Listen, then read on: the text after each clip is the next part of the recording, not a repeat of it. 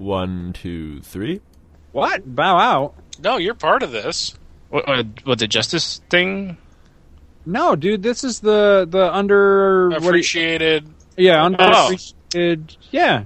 I thought you guys went to the the Justice Society thing first, and then the. Oh no, we're Oh, not doing no, tails no. Oh, tonight. No, no, neither one of Oh. us are ready for tails. Oh, okay. Tails, you got to bring. It it, it it it takes a while to bring the funny to tails. You know, you got to work. It. got to write out the script. And Got script out. just just to uh, just to let you know that before I walked downstairs, I, I walked in the bedroom. My wife was reading a book. I handed her my drink. I said, "Here, test this out for me." She takes a drink, just a tiny little sip because it's it's uh, mostly soda, and she she's not really supposed to have anything with sugar in it. And she goes, she takes a little tiny sip. She goes, "Holy shit!" she goes, What is it? Are you going to make it downstairs with that? I said, I'll make it down the stairs just fine. Getting back up the stairs later, that might be an issue. What is it? What are you Just drinking? call her on your um, call her on her cell phone to help you upstairs later. It's um one of those like like big gulp size cups that you could get from from like the gas station. Yeah. And it's it's half and half Coke and uh and uh, vanilla vodka. So oh Jesus. Vanadka. it's really good. It it tastes like a like a vanilla Coke, so it's it's deceptive in It's its like the- power. It's like when I was 18 years old and we discovered that if you put vodka into Sunny Delight, you don't taste the vodka at all. Ah, yes. The, the, Yes. The wonderful vodka plus sugar citrus combination, which is also the perfect combination And- for hangovers And, too. and we got hammered. I was 18 years old. It was the first time I was ever drunk. And uh, I don't even know if I want to tell this story. I remember one of the very first times I got seriously drunk was uh, Chris and I snuck out and he uh, he swiped some cooking sherry from his from his dad's. vile. we sat in the park in Carthage and got fucking toasted off Yeah. that nasty fucking shit. It tasted like fucking brake fluid. Uh, yeah, it might have been brake fluid for all we knew at that point. That shit was vile. Yeah, didn't we have it like in a canteen or something, just like swilling it out on that rock at the park? I don't. Re- I I thought we had it in the bottle myself. I, I- can't remember. I know we swiped a green machine at some point, or so, it was either a big wheel or a green machine, Oh, Jesus. and you chucked it out in the middle of the road off the rock. It's it's it's really funny when you, you don't remember the evening and you wake up naked in bed with your friend's girlfriend. I, Or you That wake was a up wild night. wake up naked on the back porch in the middle of January, freezing your balls off. Ugh. fun night though. Fun night. with the pukes a in dog licking your taint. You know, Will, you can't say dog anymore without me thinking about all those things you posted that night of the little puppy with uh, "It's not rape if she likes it" or whatever else that. oh yeah, th- that shit was hilarious. Oh God, which is funny, Will, because I don't know if I ever told you that. Because uh, you're another one of those people that Scott and I both knew, but we didn't realize that we that it was the same guy. Because the first time he mentioned, he's like, "Yeah, Will Sanchez." I'm like, "I know, I think I know Will Sanchez." He posted all these dog things, and Scott's like, "I don't know if that was him. That doesn't sound like the Will I know." Like, I don't know, man. I don't think Here, here, Will. This is our new favorite. You'll love this. Uh, Oh. God. Oh.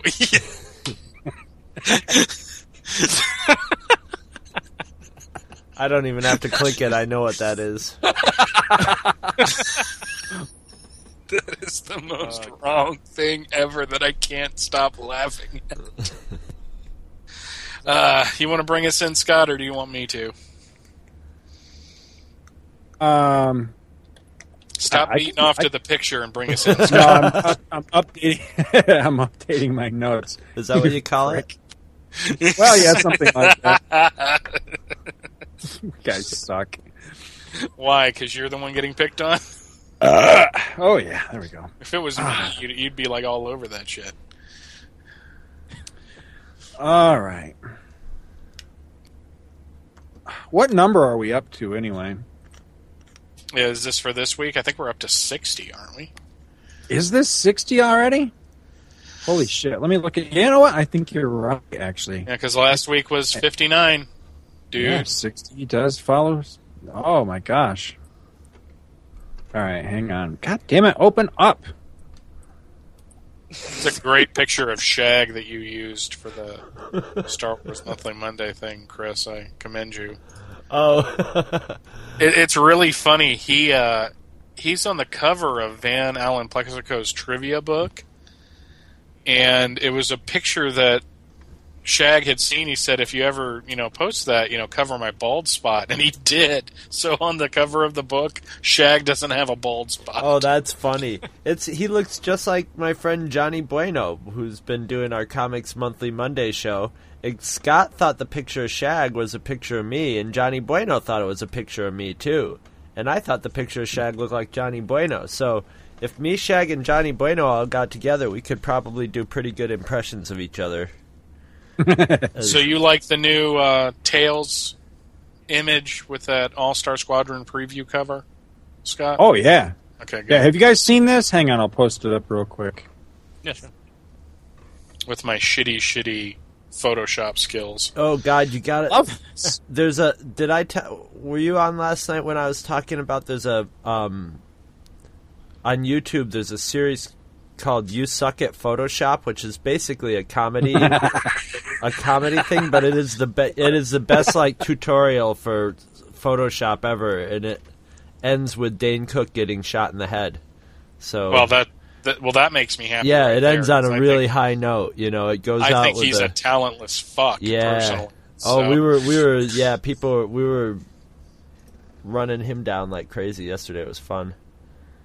I don't understand why people like him. It's like Will Ferrell. What the hell? I understand. I ca I found Will Ferrell. I found funny, but he like wore out his welcome real fast to where Mhm. he's just completely inane now. Yeah, I agree. Oh, have either have anybody here seen any of the like the Blue Harvest or the something something something Dark Side that Family Guy Yeah. did? Okay, No, I didn't see it. Scott, have you seen it? No. Okay, so Dude, I seriously, I cannot watch that show. Okay. I don't know what you guys keep finding in that show. I'm sorry. I got I got two things to tell you then. At the end of something something something Dark Side, which is the end of Empire Strikes Back, there are two things that happened that made me just laugh out loud. The first was Brian looking at the Lando character and going, "Why are you wearing Han Solo's outfit?" Yeah, exactly. And then he looks at the camera and goes, "Seriously, watch the end of Empire. He's wearing Han Solo's clothes." and then they have the whole like image of the camera panning around the ship and the music, and then it cuts to Chris going, "Wait, that's it? That's th- this is the end?" And then someone comes up to him and goes, "Are you are you Chris Griffin?" Yeah. And he opens up the letter. He goes, "Dear Chris, if you found that by my calculations, you should be finding this at such and such and such and such. I'm in the year 1855. Doc Brown's alive!" And then they do the, the Back to the Future to be continued, and the Back to the Future music. Disenfranchised by the modern comics industry, Scott Gardner and Michael Bailey now ply the time stream in a never ending quest to rediscover and reconnect with that unique brand of fun and excitement that can only truly be found in good old fashioned, randomly selected comic book back issues. Journey with them now. Back, back to the bins.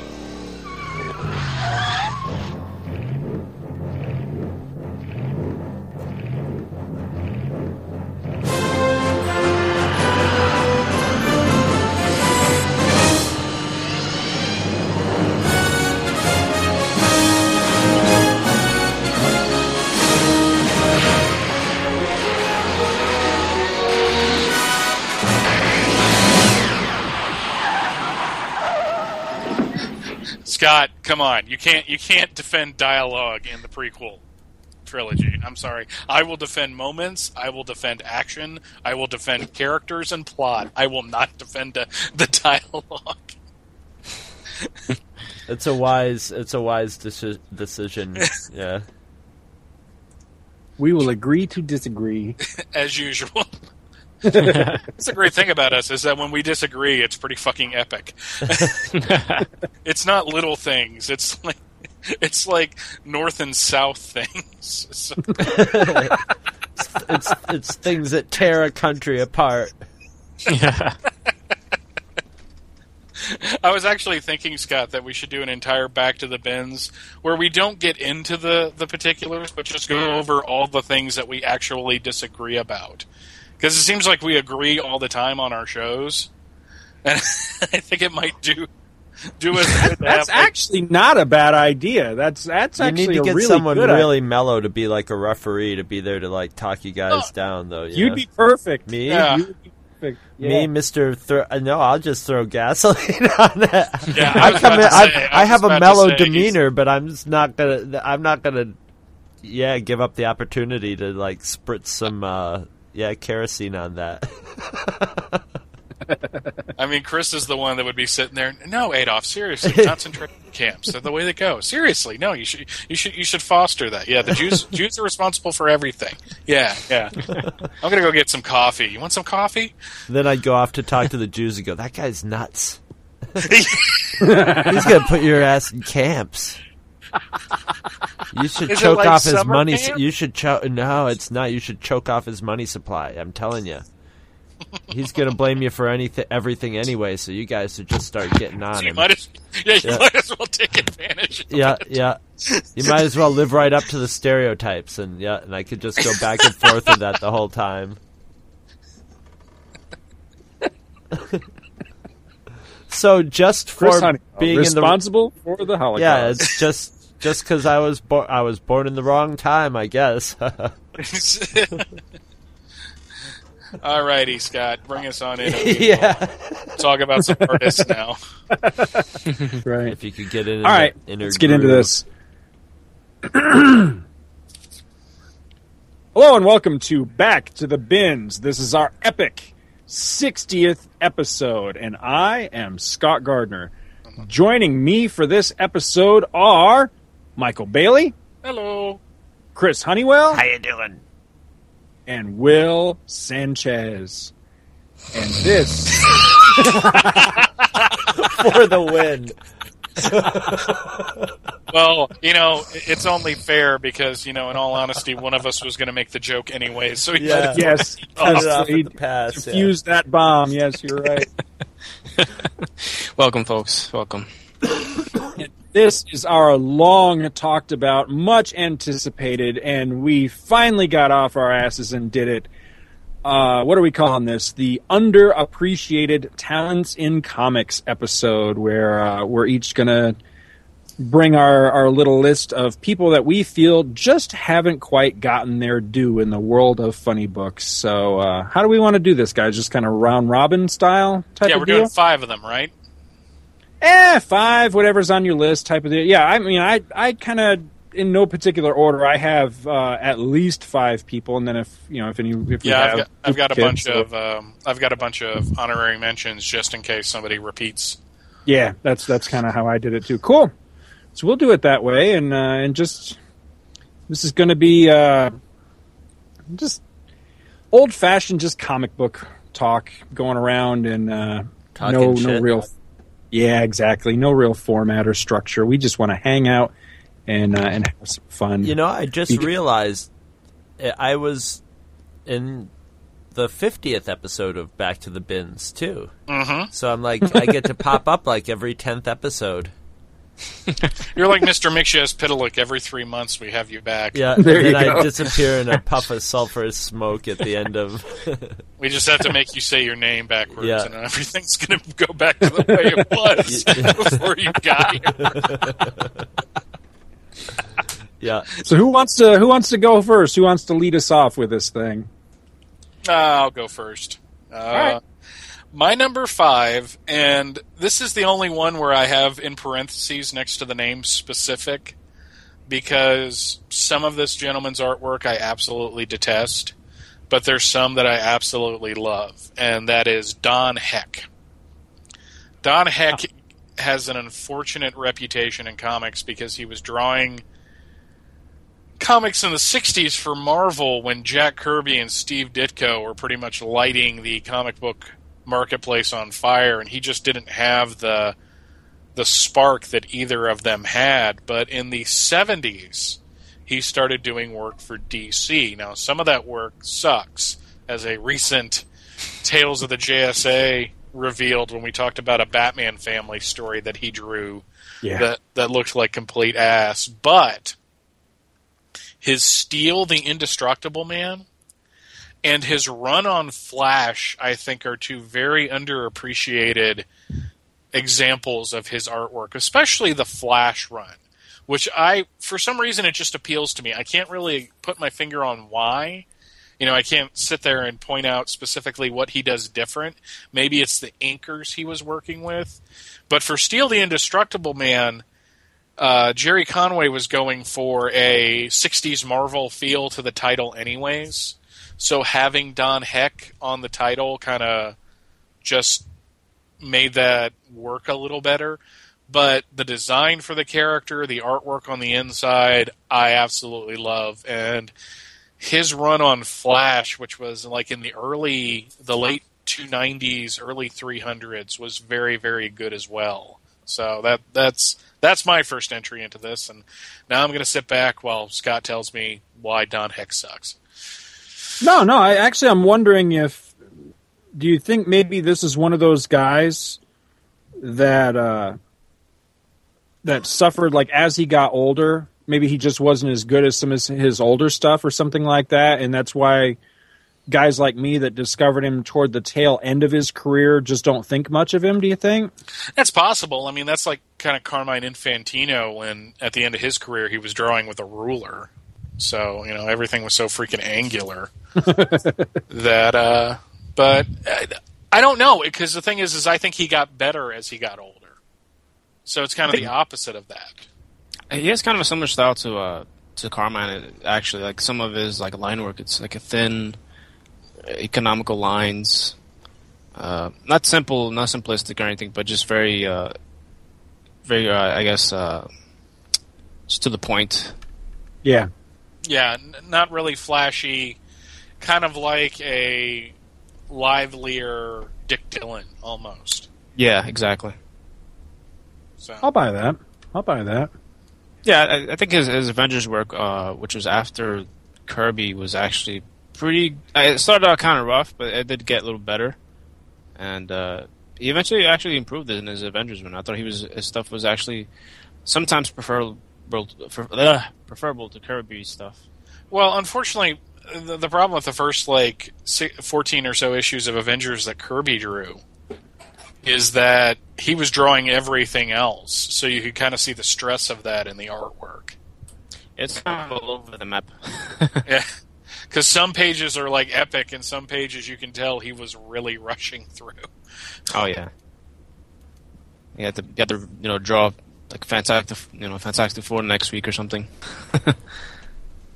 Or later that day, considering how Yeah. many pages a day he Yeah. produced.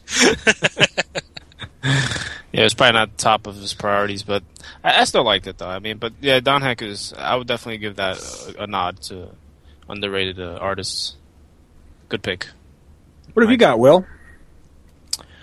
Well, I'm gonna pick an uh, pick a writer here, and I'm sure I think um, I think a few of you guys might have him on there.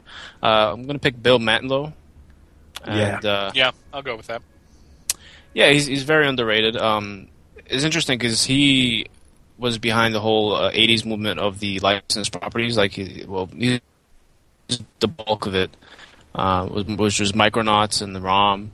Uh, he also did a, a pretty a pretty solid run on Hulk.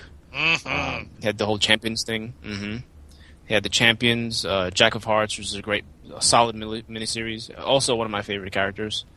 Um, he also created uh, Mr. Fish, which was a was a Luke Cage villain, uh, was, which Tom Brevoort likes to you know take out of uh, context and just kind of revel in its absurdity. But uh, yeah, Bill Mantlo, uh, he's one of my favorite uh, underrated writers. He's uh, unfortunately he's uh, hospitalized now. I think he's just, he's still in a coma or something. Yeah, he uh, he was in a Yeah. rollerblading accident in the early '90s, and has been pretty much Mm. kind of uh, like brain dead for the last almost Wow. twenty years. Oh man. So, and, and it's really sad because Will's right. His Hulk run, especially that whole thing, that whole like three years worth of stuff leading up to Hulk 300, is fucking awesome.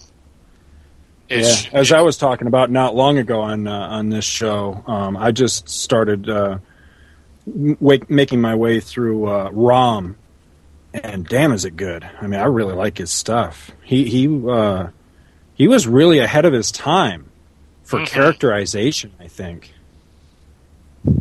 well, he he could. he Yeah, could it take- oh, I'm sorry. Go ahead. I didn't mean to walk all over. Uh, well, uh, you know, it's okay.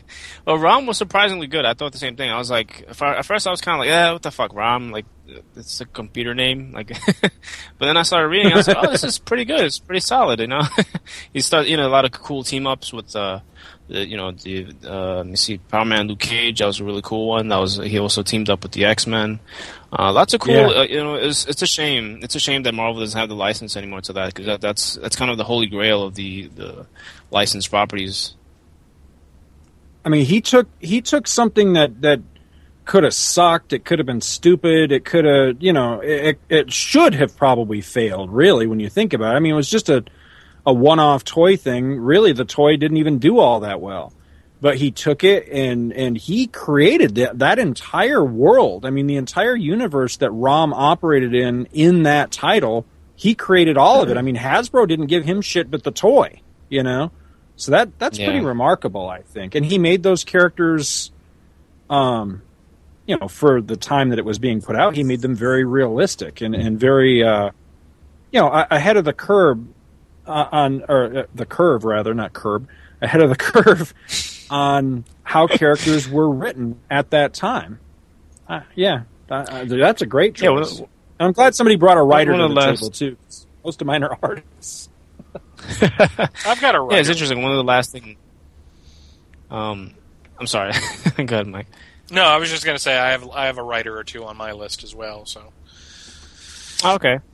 Well, uh, I was gonna say uh, one of the lasting things of his of his Rom run was uh, the dire wraiths were still around, and they, they tend to pester the Avengers from every once in a while. And they actually, uh, they're in uh, one of the uh, more recent uh, Fantastic Four books by Jonathan Hickman. Uh, it was really cool to see them pop up again. I was like, wow, the, the dire wraiths again. That's pretty cool. So, See, the thing about the Dire Wraiths though is that I hear that name and I think of like a like a Shriekback type band uh, from the eighties, and that just makes me sad. And I now the Nothing. Dire Wraiths. It says Lord of the Rings to me. It's fair know, to say. Ring Wraith. Oh, there you go. no, that's true. That's, that's uh, I think of that uh, "Money for Nothing" song. Money for nothing and you checks for free. What do you got, Chris? What's that, Grandpa? That's exactly how they sing that song. right, you forgot me, you kick for free. What the hell is that, man? that is, wasn't it? That was, that's like- how I heard it's it. like Grandpa Festus singing it. I hated that song. Sorry. I just I just realized that all of mine are writers slash artists. Hmm. Because I sort of picked I, Cool. I, I picked all mine are from Indie World because I figure Indie World's fairly misrepresented, but I made sure not to pick out anybody that was No, we we say that it sucks and- all the time. in in Indie World. so th- so these guys would maybe be like, I'm just gonna ignore you and take the higher ground because we saw how that worked out for Obi Wan and Anakin, right? So fuck you guys. Um, Does that mean one day Scott's gonna kill you? it could. I hate you. I hate you. It'll probably happen at Dragon Con sometime, yeah, after like the rabbit goes too far some night and I'll just wake up the next morning dead. Yeah. Just leave me an arm, all right? Because I got to scratch my ass every now and again. onward. Um, so I, I, I picked I didn't pick guys like from the bottom of the heap of the of the indie world, but you know, sort of maybe mid level. Um, but probably the most popular out of all of them would be uh, Rick Veitch. But Rick Veitch has done lots of uh, more DC than Marvel. I think he's done some Mhm. Marvel stuff though, but he's he's done quite a bit of work for DC, and uh, he's just one of my favorite writers slash artists. Everything he does, I'm interested in. You know, some of it's better than other stuff. I just recently picked up uh, 1963 comics, the first two issues of that that he did with Alan Moore, and he just drew that. But I imagine he had a little, you know, hand in the writing too. But it's basically they just reproduce.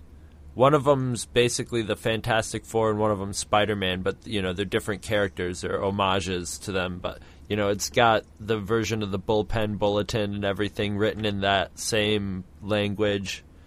And uh, Rick Veitch did the whole Maximortal and Brat Pack stuff that I love, love, love. He's doing the Army at Army at Love. That uh, a new one hasn't come out from that in like six months, but that's the latest thing I've seen that he's been doing. And he did the Rarebit Fiend comics, which were all like his dream journals. That he just drew comic adaptations of his dreams that were great. He had some pretty twisted dreams. He's just done a lot of great stuff, and uh, he did a whole thing for uh, Epic Illustrated in the '80s for Marvel called uh, Abraxas and the Abraxas and the something, and it was his space version of Moby Dick, basically. That was great. And uh, Sunburst was another graphic novel he did for Marvel that was really good. Uh, he did um, Aquaman in the last few years for a little while. For, Yeah. For DC, and I've I got those on eBay a while yet, and I haven't read them yet, so I don't know how. First they are. couple issues were interesting. I picked them off up. I picked them up off the stands because that was when I was like buying everything Justice League related. And uh, but I'll agree with you. Brat Pack was an awesome. It was an awesome series mainly because it wasn't trying to do the Frank Miller of trying to darken things up. It was almost like making fun of that.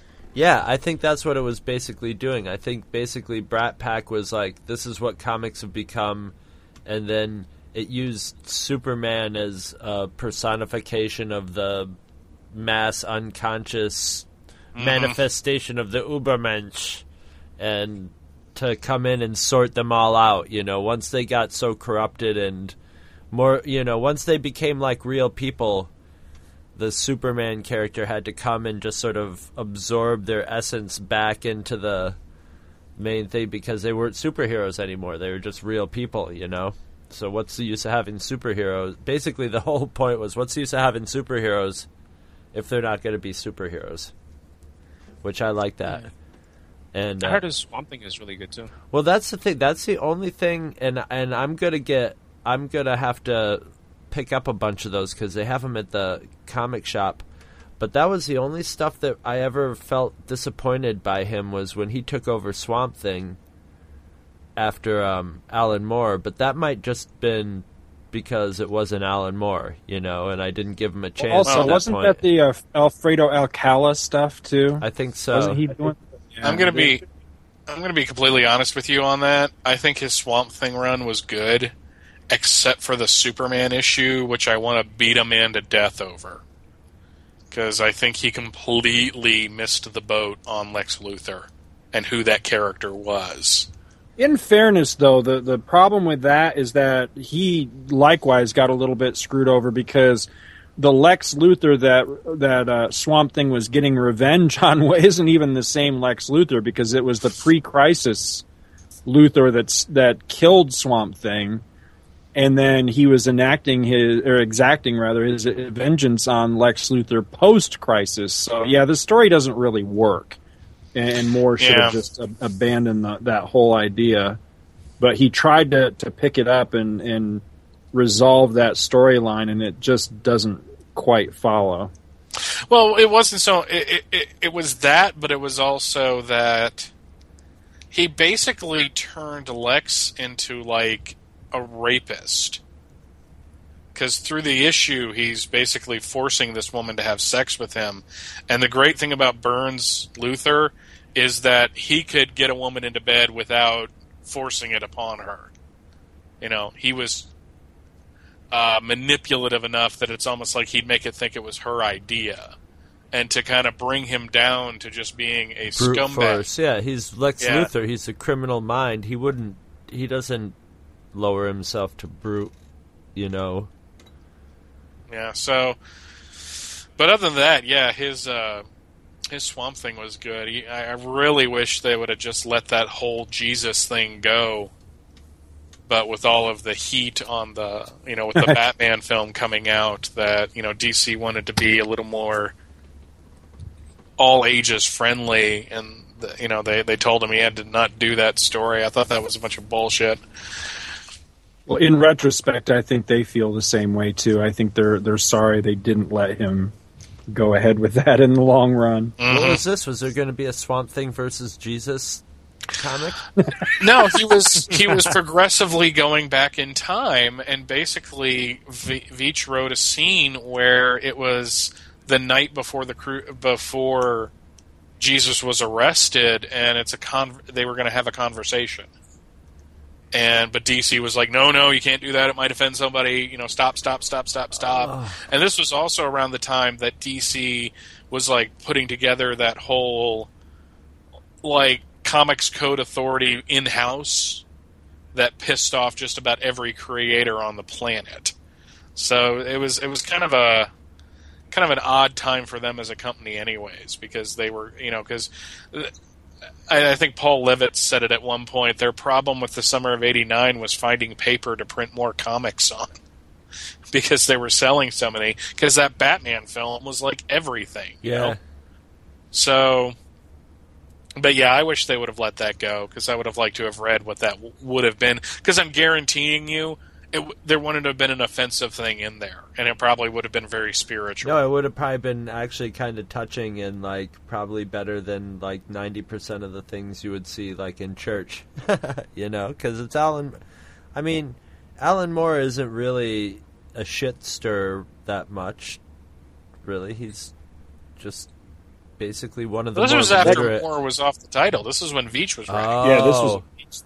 Yeah, Veitch might have been a little more inflammatory about it, but I don't know. But still, he, yeah, I, I just really, I really, he always seems to be doing exactly what he wants to do, and that I like that. That seems very rare that that you see. You know, people at some point, and he's not wildly successful, but he's still sort of set about to do the projects that he's really into, and you can tell. I mean, I could tell a Rick Veitch project. It's like seeing he's he's like David Cronenberg or David Lynch or a director like that. You know, like- you see what you see their work, and you know what's going on in it. He has a lot of the same. He loves dreams, and that's something that's going to turn up in a lot of my picks. Are is uh, dream sort of stuff, but yeah, he he really like is really into dreams and the subconscious and stuff, and really, I think also um, from Swamp Thing he learned a lot from Alan Moore. You know, I think he paid attention to what Alan Moore was doing and and didn't really copy him, but was definitely influenced by him. And after that point, Yeah, he's really um, well regarded around the industry, and like, uh, interestingly enough, I think he has like audiobook somewhere. I heard like some ex- excerpts on his audiobook. It's pretty freaking weird, but I'm sure it is. it, it is interest. It is interesting. It- It's kind of like uh, like you said, Chris. It involves like dreaming or some sort of some sort. Yeah. I, I'm not sure what the book is, but it's it is pretty interesting. He, there's a couple. They did a couple trade paperbacks, and they did a couple like coffee table books of his rare bit fiends under different names that were all sort of his. Uh, they were his dream journals, but then he had a lot of his friends also like draw a bunch of their dreams, and man, were those things weird. But they were great because they, you know, they felt like a real dream. You know, they captured he was one of those people that every morning he would wake up and write down what he dreamt so he could Mm. remember his dreams really well so you would get all these you know it would shift from one thing to another and celebrities would be in there sometimes and ex-wives and stuff fun fun fun i guess fun for me anyway that's that's that's my pick rick Veitch. Good pick. All right. Well, mine are in no particular order whatsoever because I didn't want to favor anybody over over anybody else. But uh, the the first one I'm going to go with, and this is probably going to be very obvious for anybody that that listens to you know all of our different shows, particularly uh, Back to the Bins and Tales of the JSA. But uh, I, I could not do this episode and not mention this person. I would be completely remiss if I didn't. So my first pick is uh, artist Rich Buckler. Um, I just I love this guy's art, and I just wish that he. Uh, I hear he, Mike. he, he- no, the only reason I'm saying is like he is so backlogged on the checks for all the, Yeah. the mentions that we give him that uh, I'm kind of uncomfortable with you mentioning him again because we're not getting paid. but uh, yeah, I just my I, I tried to do my list by by people that I've always liked, I've always respected. That some of their work is some of you know on on different titles is some of my favorite stuff, and the stuff that I hold up as great comics. But I just never hear anybody talk about them. You know, either the works or the comics themselves, or I mean the uh, artists or the or the works themselves and Rich Buckler is definitely on that list. I mean, it, it's not like he's an unknown, you know. I mean, he's been around. He's worked on a zillion things in comics, and Oh, yeah. a lot of the uh, the the guys that were big shit, especially during like the '80s, were sort of like proteges of his. You know, like Byrne. Um, I believe Perez studied under him or worked Yes, he under did. something Yes, like that. he did. so I mean, there, there- there's the two biggest guys of the '80s right there, Byrne and Perez, as far as artists go, and this is the guy that they kind of learned under, you know, were schooled under. Yet he himself, you know, just doesn't seem to get near the recognition.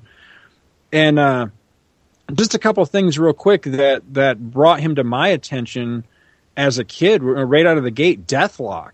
Oh, I was going to mention that. Yeah, and one. astonishing. Uh, what is this? Astonishing Tales, I believe.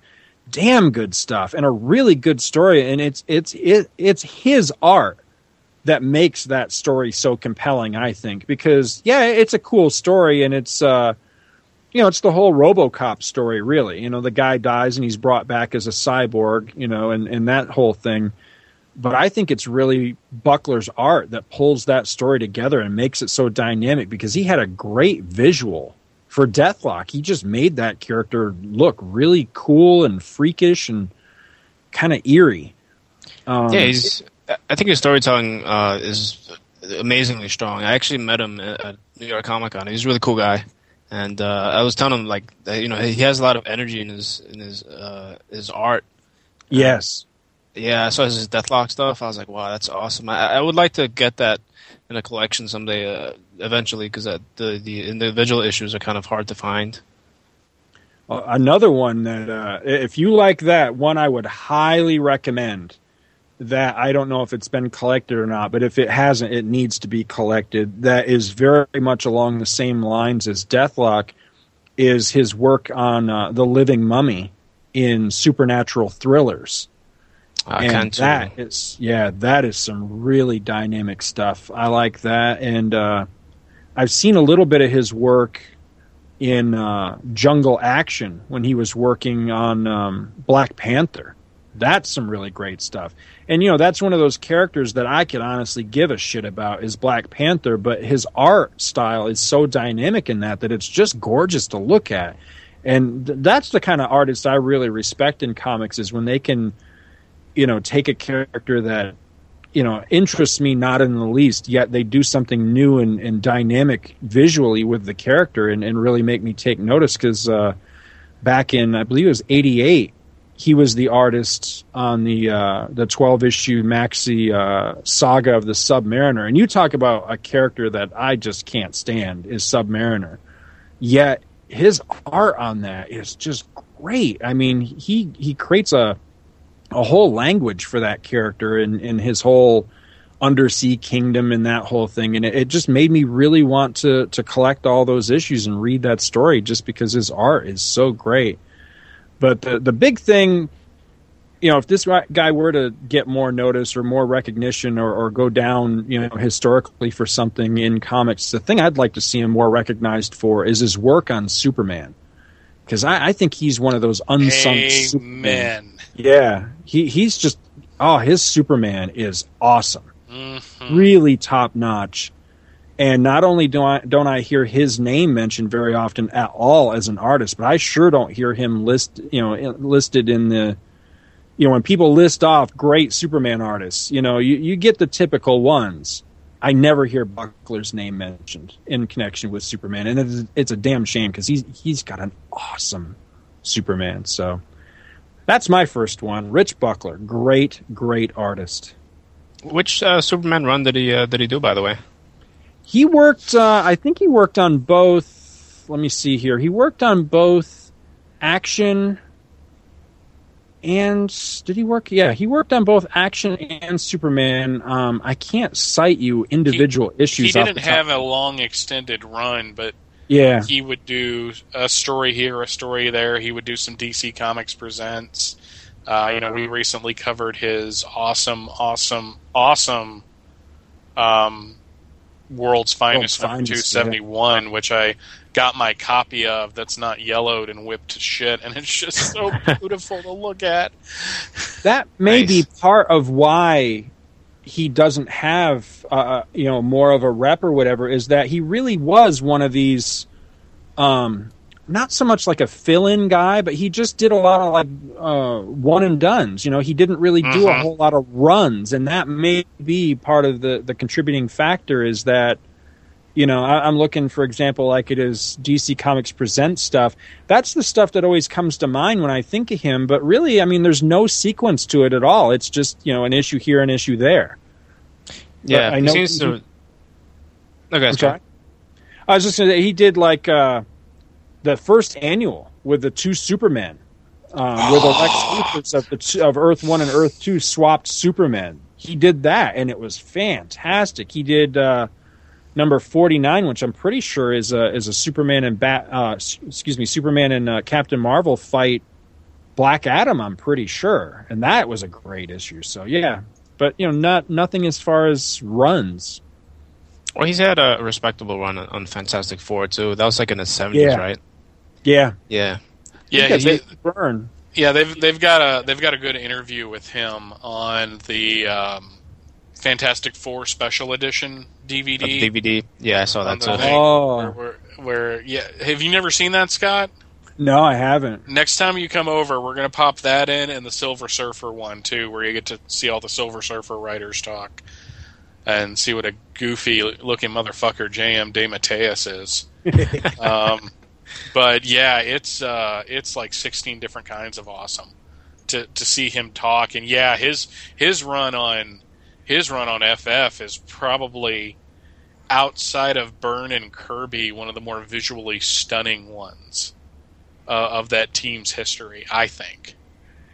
Yeah, they even made a trade. I think they uh, they released uh, they recently released a uh, premiere hardcover of uh, the Fantastic Four with his art, and I forgot what it was called. I will look it up right now, though. in the meantime, but uh, he also did a run on. Uh, he actually did one of the, the more memorable Spider-Man um, issues by Peter David, which was the Sin Eater storyline. Which uh, Oh the- yes, of Jean the DeWolff, death of right? Jean Jean DeWolff. DeWolff. yeah, Yeah. he did that too. That is just uh you're absolutely right on DC Comics presents number 49. Scott being That was the Captain Marvel story. Mhm. Yeah, good stuff. indeed. Indeed, indeed. Dun, dun, dun, dun. It's amazing how, how wide of scope of uh, his artwork is, is spread out through all the DC and Marvel universes. Oh god, Black Adam is just fucking owning Superman in this story.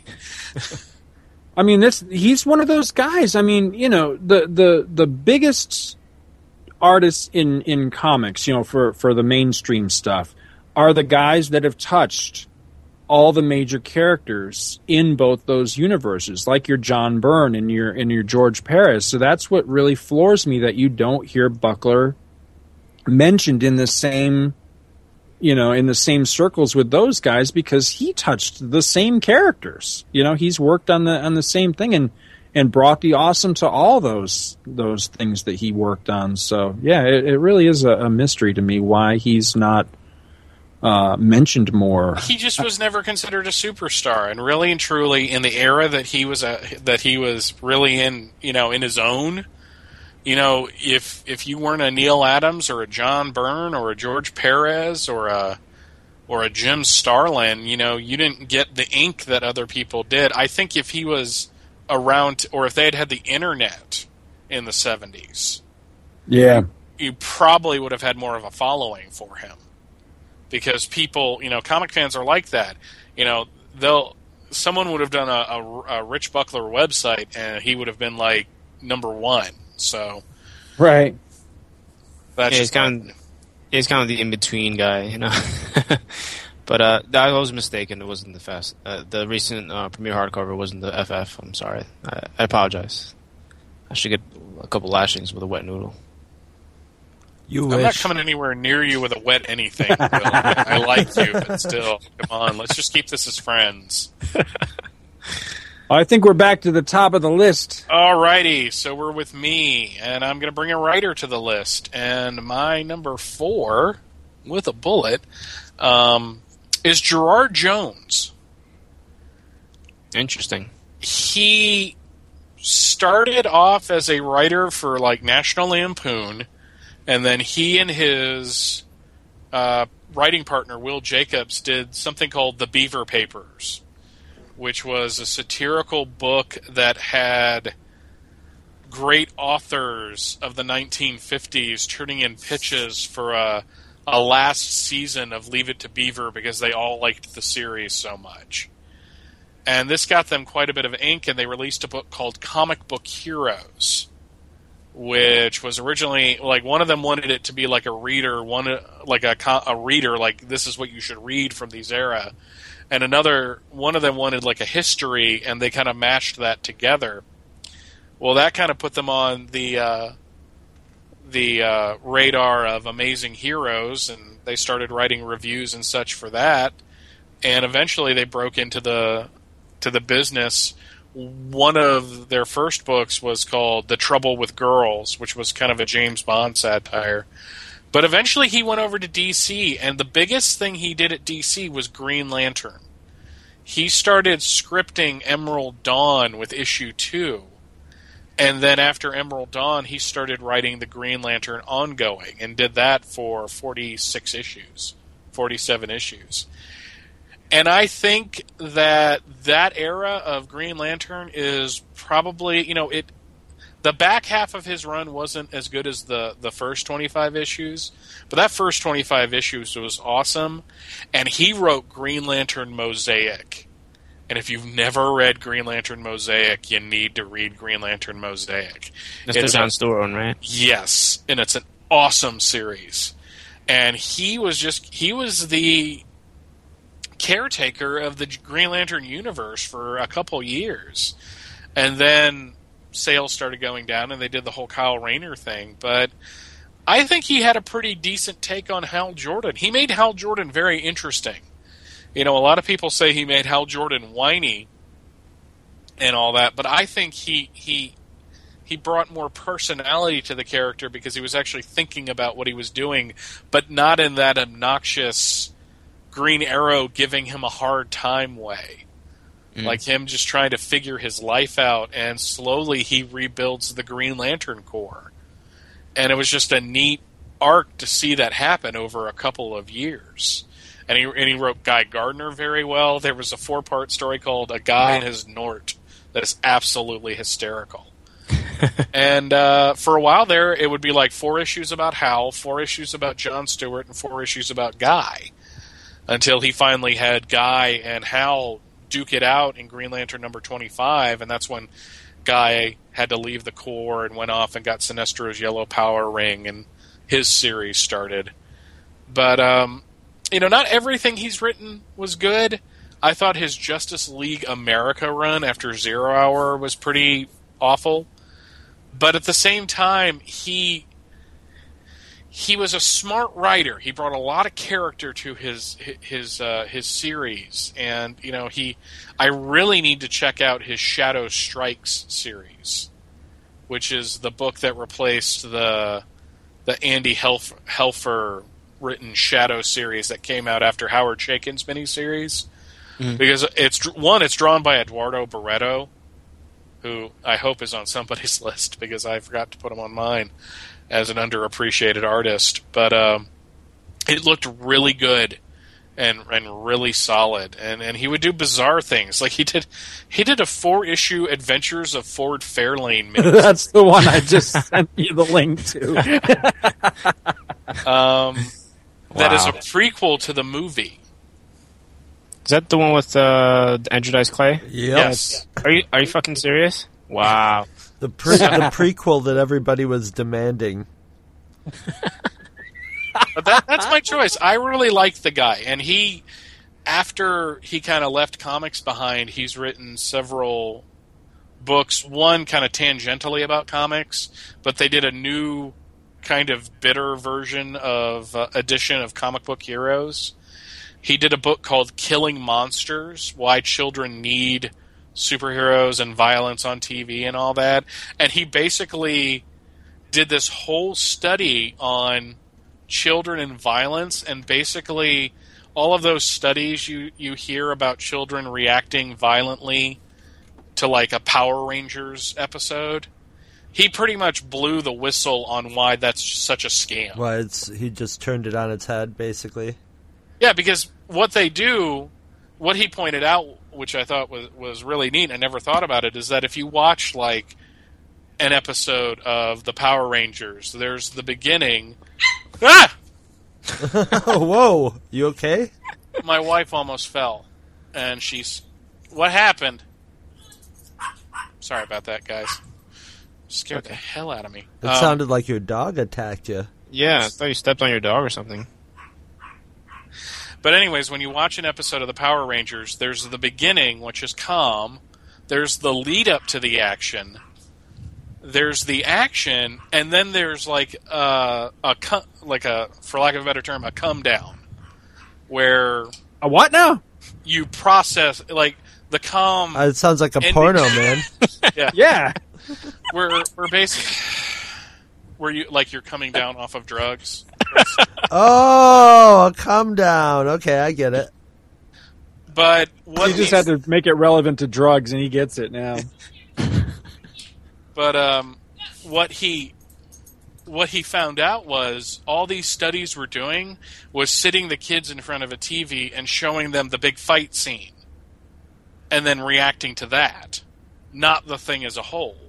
Ah, So, yeah, it's going to seem like kids react violently to it, but you know, I and when when I read that, I was like, yeah, that was me as a kid. I'd get really excited, and then you'd have like the whole ending where they told you the moral of the story or whatever, and you calm down and you get ready for the next cartoon. So, but he did a book called um, Geek. Um, what was that book called? I have it right here. Geeks, Men of Gangsters. Men of Tomorrow, Geeks, Gangsters, and the Birth of the Comic Book, where he wrote a very raw and unfiltered history of comic books that was really good. Like, because he not only told the story of Jerry Siegel and Joe Shuster and, you know, the fight they had with DC, he is the first one to ever humanize Jack Liebowitz and Harry Donenfeld and the other people that were that have been cast as the villains in the whole Siegel Shuster fight. You know, saying you know, showing their backgrounds and their history and why they acted the way they did. It's a great book. I recommend it. But uh, but his comic book work is really solid as well. Uh, The reason I said that the the, the Gerard, Jones uh, pick was interesting is because it's, it's just it's just yeah, I can't speak. was that uh, this you know Geoff Johns has the whole you know stranglehold on the Green Lantern franchise now, hmm and it's interesting how much of his stuff has been undone uh, compared Oh, to yeah. you know- but, but but that's DC's move recently. So I mean, freaking Dan DiDio referred to what was done to to Hal Jordan as a sin when it made the character interesting for like the first time. yeah, I mean it's it's interesting, and I, I like the way that um, when you mentioned that he had alternating uh, Green Lanterns for the main uh, book. Uh, I wish Geoff did that with the main book because it's just all Hal, and I would like to see maybe like a mixture of all different lanterns to make you know to mix it up, you know, make it a little interesting. Because uh, I'm not really, you know, it's interesting because I think uh, Scott can also you know agree with me with this is that is his Green Lantern is in, in spite of Hal Jordan, it's it's interesting. exactly. I mean, yes. Yeah, that's a great way to put it. Will not because of him, in spite of him. Yes. Yeah, that's great.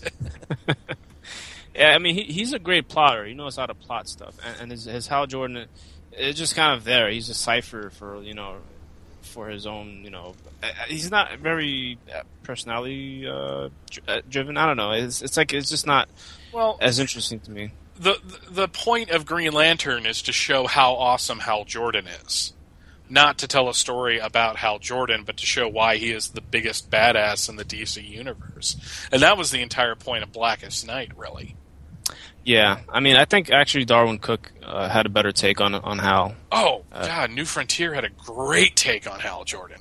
Uh, yeah, very good. Um, and it's interesting also that didn't he make Hal like a like a drunk or something in, in Emerald Dawn or something like um, that? he came in as a scripter on that, so I think that was more Keith Giffen's idea. Uh, but Hal had a drinking problem and like right before he got the ring, he was uh, involved in a drunk driving accident that uh, crippled his brother. Oh, and it added this dimension. In fact, the uh, the second Emerald Dawn is called 90 Days because not only does it tell how Sinestro trained Hal Jordan, but the backdrop is is that he was in jail for the drunk driving uh, and right when he goes into jail to serve his 90 day sentence, that's when Sinestro shows up to train him. Ah. And he inadvertently ends up causing invasion, but that was a nice little backwards tip that uh, that they added into it that I kind of liked. One of the few times I liked that sort of thing too. That's pretty cool. Sinestro, that that little uh, tidbit there sounds kind of like he's kind of his parole officer or something in, in a way. Well, like, he was brought in to train him because Sinestro was at that point considered by you know Johns did the same thing, where, uh, you know, picked up off of that where he was the considered to be the best Green Lantern, so he was going to be the one to go train the new guy on Earth, mm-hmm. um, and Hal Jordan ends up bringing him down during the course of Emerald Dawn too, because he goes to how do you pronounce that planet name? Korugar? Yeah, Korugar. Yeah. And and he sees it's like this fascistic state, and he's like, "Holy crap, this isn't good." so, yeah, that's so, pretty interesting. Yeah, Emerald Dawn one and two completely recommend both of those. Yeah, it's interesting. The Green Lantern stories. Yeah, it's just funny to me because like recent like Green Lantern fans seem to like not like that story compared to the recent Secret Origin because the whole drunk thing and I don't know it's a whole thing. But uh, I'm going to check it out though based on a recommendation. Thanks, uh, thanks, Mike. Very good. That's all I got for that one. what you got, Will? All right, I'm gonna switch it up to the, uh, to an artist now. I'm gonna give it to uh, I'm gonna give it to Kyle Baker. Kyle Baker's a really good artist. He, he, he's mostly good known choice. for his. mm-hmm. oh, yeah, he's, he's, mostly known for his cartoonish type of work. He's done work on DC with um, Plastic Man as of you know. I think that was in like 2003 or four. Is it? Yeah, Maybe? I have a bunch of those. Those were great. Mm-hmm. Yeah, very fun comics, and he also did a few. Uh, he does his own like he has like a self-published thing. Uh, I forgot it was like a like a war thing. Uh, I forget what it's called. But um, he also did the work on the Shadow. He did uh, Justice Inc., which uh, hope to review with Scott someday. Very, very off, you know, uh, very unique. Um, he also did uh, Disney's Dick Tracy, which is quite an, also also oh unique. man, comic. I love that book. Yeah, that was some good stuff. Oh, gee, that was that. That was right before the movie came out. My mom got me the first issue because she went to the Disney store and saw it and it blew my freaking mind. I was so I was kind of disappointed in the movie a little bit because it wasn't more like the comic. Yeah, the comic is really interesting. It's it's very adult for for a kids what's supposed to be like Yes. a kids Disney thing, and it's interesting like a clash of styles uh, between Dick Tracy and the rest of the characters. And I I was told by Evan Dorkin, who who's his close friend, uh, who's another indie uh, kind of a big indie guy. Yeah, he's great. Uh, that, yeah, he's a good guy. He's, he's a very local talent around here, and uh, he was told to to draw him like more like Warren Beatty. Uh, yeah, it was a licensing thing. Yeah, yeah. He had to. He was under orders. He had to make Tracy look like Warren Beatty, but the rest of the guys, he had free reign to do what he wanted with, and that's why they looked much closer to uh, the Chester Gould models. Yet, what's cool is that you know he just gave Tracy um, Beatty's face, but then everything else, you know, his his body and his movements and everything, the backgrounds, that's pure Kyle Baker, and it's Yeah. gorgeous.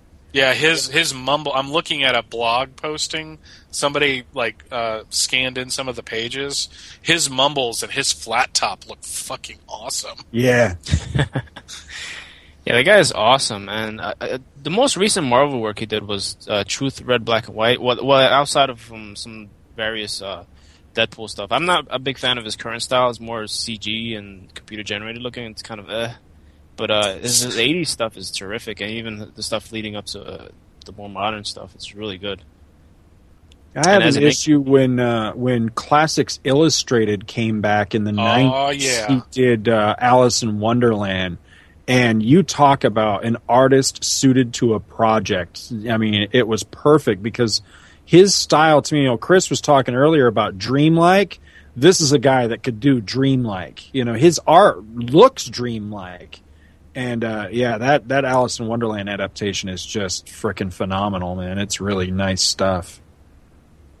I have to check that out. Uh, I have to pick that up. Is that from Disney too? Uh, No, Uh, they they did a whole um, in right around 1990. They they tried to bring they brought back Classics Illustrated as a prestige format series. Yeah, I don't know what company that was that was doing that though. I'm not seeing that here. I'm I'm looking. Oh, he also did Cyrano de Bergerac. Oh, Berkley. It was Berkley First Pub. Uh, so First Comics. That's what it was. It was First Comics was doing that. oh, okay. But yeah, it's it's nice, really nice stuff. That's that's a good pick because he is. Uh, you know, he's another guy I don't hear him mentioned very often, but yeah, he's got some uh, some really good stuff. Now I'm seeing in his in the the list of his works here, they're also talking about. I mentioned uh, Howard the Duck, the movie adaptation. Oh, yeah. he I have that that. Oh my God, I I have to go back and look at that, but that must be some of his earliest stuff because I remember um, I have at least one issue of that and thought it was it was abysmal. it was it'd terrible. funny I to go back- remember that. Yeah, I remember the you and I mocking that like in the co- in the store, you know, looking at it going, "Oh Yep. no."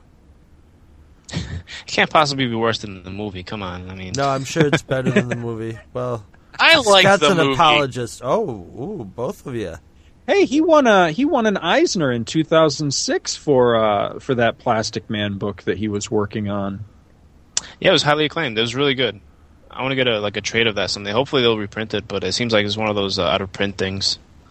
Now, is that the same series where one of the covers was like a cover of like the New Yorker with Plas all like stretched out, all weird, and he's looking at like abstract art in a gallery I or think- something like that? I think it was. I think I may have that one. Yeah. Yeah, I'd like to check that out because I, I like Plastic Man, but I only like him when he's done in in particular ways. So I'd be I'd be curious to check that out. Well, he's a really good Okay. guy in a bright red suit. Okay, guys, I'm gonna brag. Since I have lost that first issue, I just bought the entire set of the Dick Tracy miniseries for eight bucks Ooh. on. Nice. Sweet. Three ninety nine with four dollars shipping. Nice. Do you have that, Will? Yeah, actually just picked those. I picked those up like uh maybe like a year ago. Well, I've Uh, had mine forever and a day, and they're just sitting in a box. Um, I think I only ever read just one issue of that. So if you guys want to team up sometime, Oh, we'll- yeah, we'll that would be special on that. great. That'd be a lot of fun. I, I, I'd, Oh. I'd like because I love that movie. Yeah, I was and you know about to say. funny Not only kids should we, like that movie too because I, I rented it for my kids not long ago, thinking, eh, they might like this, and they loved it. So yeah, I was about to say that might be a good like all-encompassing episode to not only talk about uh, the comics, but the movie and the T-shirts to get into the midnight showing Oh, that's right. Yeah. and all, and just just how big of a deal that movie was, and how much it in relatively flopped. Because yeah, and it's it's a shame too that it did because I th- even at the time I thought it was a pretty good movie, and I didn't know shit. I still don't know shit about Dick Tracy beyond the movie. I think it Yeah. suffered from overhyping. That's what happened. Is well, they expected it to be the next Batman, right? Yeah. and it just Well, didn't. wasn't it? It was like the next big th- big thing after Batman, wasn't yeah, it? I It, mean, it was it's- summer 1990. And Yeah. they were very expressionistic with the sets and everything, and were going for that shadowy, which actually uh, I thought they pulled it off a little better with Dick Tracy than they did with Batman. You know, that cartoony sort of two dimensional but three dimensional look to things, and the bright colors and everything. I thought they pulled it off really well in in Dick Tracy. Save it Yeah. for the special. Yeah, yeah, I, I loved Dick Tracy when I was a kid. It was it was such a, a cool movie. It Wasn't Madonna, uh, Madonna in that one too? Uh-huh. yep. And Yes. uh, I'm I'm looking it up right now, but the she the, plays the woman uh, that played something Mahoney. I can't remember. Breathless Mahoney, Breathless. That was it. Breathless. Yeah. they had as Tess Trueheart. Um, what is that woman's name?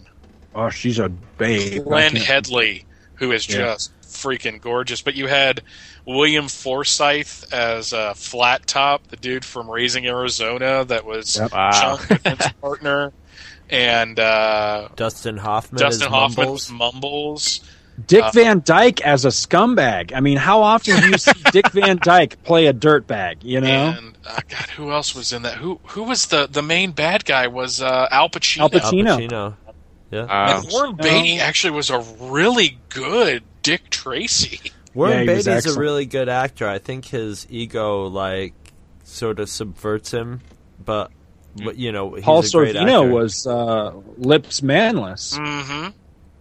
Charles star Durning was Charles Durning was in that. Charles Fleischer, Charles Durning's one That's of my all right. time right. I forgot Charles actors. Fleischer was in there. uh, Mandy Patinkin as 88 Keys. Wow, it's an Oh, all-star uh, cast right there. Ron Howard's brother. What's what's his name? Clint. Uh, Clint. Yeah, he's in that. Colm Meaney. Or no, Wow. I'm I'm sorry, not Clint. I, I'm thinking of. Uh, I get I'm getting my Star Trek characters mixed up. Not Clint Howard, but the guy who played uh, Tanya. Chris. No, no, no, no. You'll know who I'm talking about, Chris. The the episode, the no blah blah blah episode. The guy who played John, the leader of the kids. Uh huh.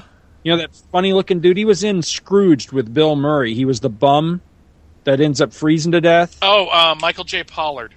Is that his name? Yeah, he was Yeah. Mr. Mxyzptlk on Superboy. Oh, really?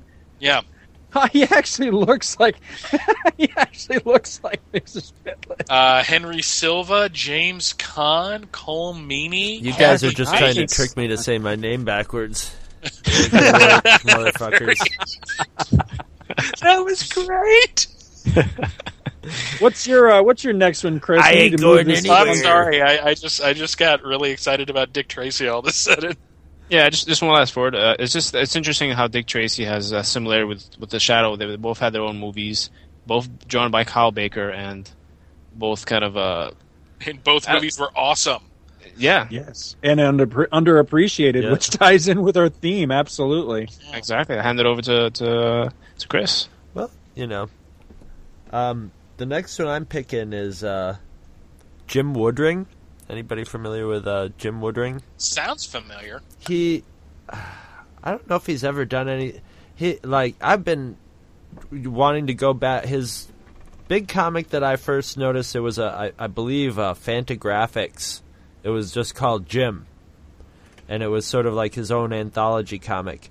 And he has a beautiful very round semi-realistic cartoony psychedelic sort of style very sparing on any kind of uh, dialogue or text. He tells a lot of stories silently, and he's another one who goes, you know, deep into the subconscious. You know, his comics read like weird symbolic dreams, which sounds very dry and boring, but they're awesome. You know, he has all these weird characters. You know, there's this like half man, half pig character, and um, Frank is his. Uh, they, there was a series of Frank comics, and there was a series of Frank coffee table books, hardcover books that I saw on eBay that are going for you know ungodly amounts of money. I think when they were originally printed, they were very expensive too.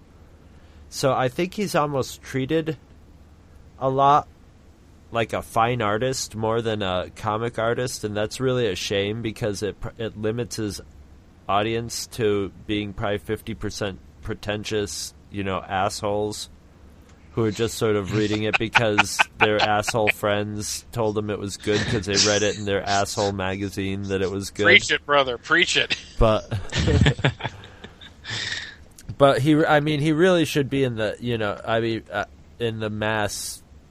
Um, he has done some work. Actually, I've seen him. He doesn't turn up in mainstream comics, but I would see him turn up every once in a while in um, Star Wars Tales. Was it? Was that the anthology? It was like a sixty-four page anthology. That's comics. right. Yes. He would. He would turn up with stories in that every once in a while, which were beautiful because his art style mixed with Star Wars was just great.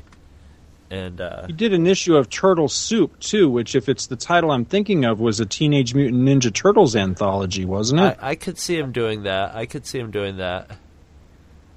Because yeah, I I think because of his dreamy stuff, they they look at him as being very intellectual or whatever. But he's really you know just uh, it, it's hilarious. His stuff is hilarious, but it always has that undercurrent of a little creepy too. But there's now, is he a writer artist? Yes, yeah. Okay, but you know, I think in I, I'm not sure.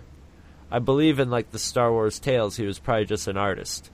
You know, he probably just they gave him a story and and he did it. But for the most part, when you see something that he's done recently, and I don't think he's actually had you know a continuing comic in years you know probably like a decade you know it all seems to come out as as books and mostly f- focusing on his frank character which is this little furry sort of disney looking guy who's just sort of his main character and is always running afoul of weird he's sort of walking around in this weird dreamlike world and you know he'll run afoul of certain plants or you know he'll they'll be it's almost like Bugs Bunny you know he'll run a, a, upon a character and they'll have a misunderstanding or somebody will be uh, trying to steal his apples you know it's all very basic simple stuff but it's oh it draws me in. Every every time I get a hold of some of his stuff you know it's a, one of those great special experiences where you sit down and you know just sort of absorb every page and then I'll go and read them again. But uh, lately I've been trying to pick up some of his stuff on eBay and it's just so expensive. I don't know if it was just underprinted or is in big demand or if there's too many artsy fartsy fucking people out there trying to make their bookshelf look nice but I wish they wouldn't what was his name, Chris? Jim Woodring. Jim Woodring. I'll have to look him up. Yeah, it yeah. sounds like an interesting. Uh... Yeah, I was looking him up while we were talking. Yeah, he's done some interesting stuff here. I, I he love his on, style. Uh, he worked on that uh, Superman Batman World's Funniest book, which I still haven't ever read, but I've heard that it's really, really hilarious. It's pretty good. Th- there are parts that are like, yeah, but there are other parts that are kind of funny. The Alex Ross pages are kind of funny. Oh, this is interesting art. It's kind of uh, it's kind, kind of like Duck, Duckman. Yeah, I, I I think of it more sort of like Disney mixed with psychedelic drugs, a little bit. You know, it's it's got that cartoony. You know, that everything has that the um fatness to it. You know, it's got that round feel, solid. I don't know what I'm trying to describe here, but you know how um, if say if you work in Disney as a as a artist in any sort of function, they they teach you how to draw a certain way, so the characters have their mass in a certain place. House and- style. yeah, and he's sort of got that that feel to it, you know, the the where the mass of his characters are. It's like old Disney cartoons and stuff. You know, his character is sort of like a bean with four little arms coming off it and stuff, and weird. But he does weird like. There's this one character that looks sort of like a book that's been opened up and you know flopped down on the ground with legs and weird eyes on it. I just love it. I love that weird shit. He was uh, a penciler and inker on Happy Birthday Gnatrat, number one from 1987. I remember this freaking Nat book. Rat. I, I, I oh my. believe I own that comic somewhere. Is it does it have like a Bill Sienkiewicz cover? Doesn't that comic? Yeah. It's like all Yeah, yeah, it's it's a it's a takeoff on Batman. What was this issue, Mike? You would know. Uh, uh, Batman is this 400? Yes. The one where That's all the exactly villains what- broke. Yeah, Yeah, yeah, the, the ones that where all the villains broke out of jail like five, six, seven years before Knightfall. Yeah, I remember that. yeah, yeah. Oh yeah, I, I don't know that I've read that particular issue, but there was an issue of Gnatrat where the cover was a was a take on uh, the Dark Knight Returns number one, and it's been probably twenty years since I read it, but I remember loving that issue and thought it was freaking hysterical when I was a kid reading that. I don't know why now. I need to dig it back out and read it. Maybe it wouldn't be so funny today, but I remember at the time thinking it was just the funniest thing I'd read. Well, it, it reminds It's right up there with Man of Rust. I remember that. it's this is it sort of goes back to um uh, I don't know if this uh, episode will be out, but it'll be out soon around this back to the bins the comic monthly Monday twenty where we had Johnny Bueno out and he was talking about West Coast comic shops, and that's where Yeah. I picked up. That's where I first found Jim Woodring. Was I was at this one comic shop. And I was looking through one of them, and I was like, "Wow, I really like this art style." And I'd seen some of it in, I think, um, a whole earth catalog type something. So I noticed there were like five or six issues there. So I'm like, I'm going to pick up all of these because I'll probably never see them again, which was a good idea at the time because I have never seen them again. But that was my introduction to it, and that was I think in San Francisco, and then we went up to Seattle, and then I hit all the comic shops in Seattle and got a whole bunch more of his stuff all in this whole week. I had a whole pile of them. And that's basically, I think, almost all I've had. Every once in a while, I'll find one on eBay or something, but his stuff is always really expensive. Hmm. Yeah, I have to hunt down this stuff. It looks pretty cool. I actually kind of like it. Oh, I think I do have that that that Gnatrat. Oh, that's right. This was all stuff written by Mark Martin, Yep. and I used That's to right. read a lot of Mark Martin stuff because I had a roommate named Mark Martin, and he used to buy it because he would buy everything that had his name, on, his it. name on it. So he had a lot of racing stuff too. Yeah, NASCAR stuff. But that's about all I have to say about about Jim Woodring, except buy it. If you see it, get it. It's great.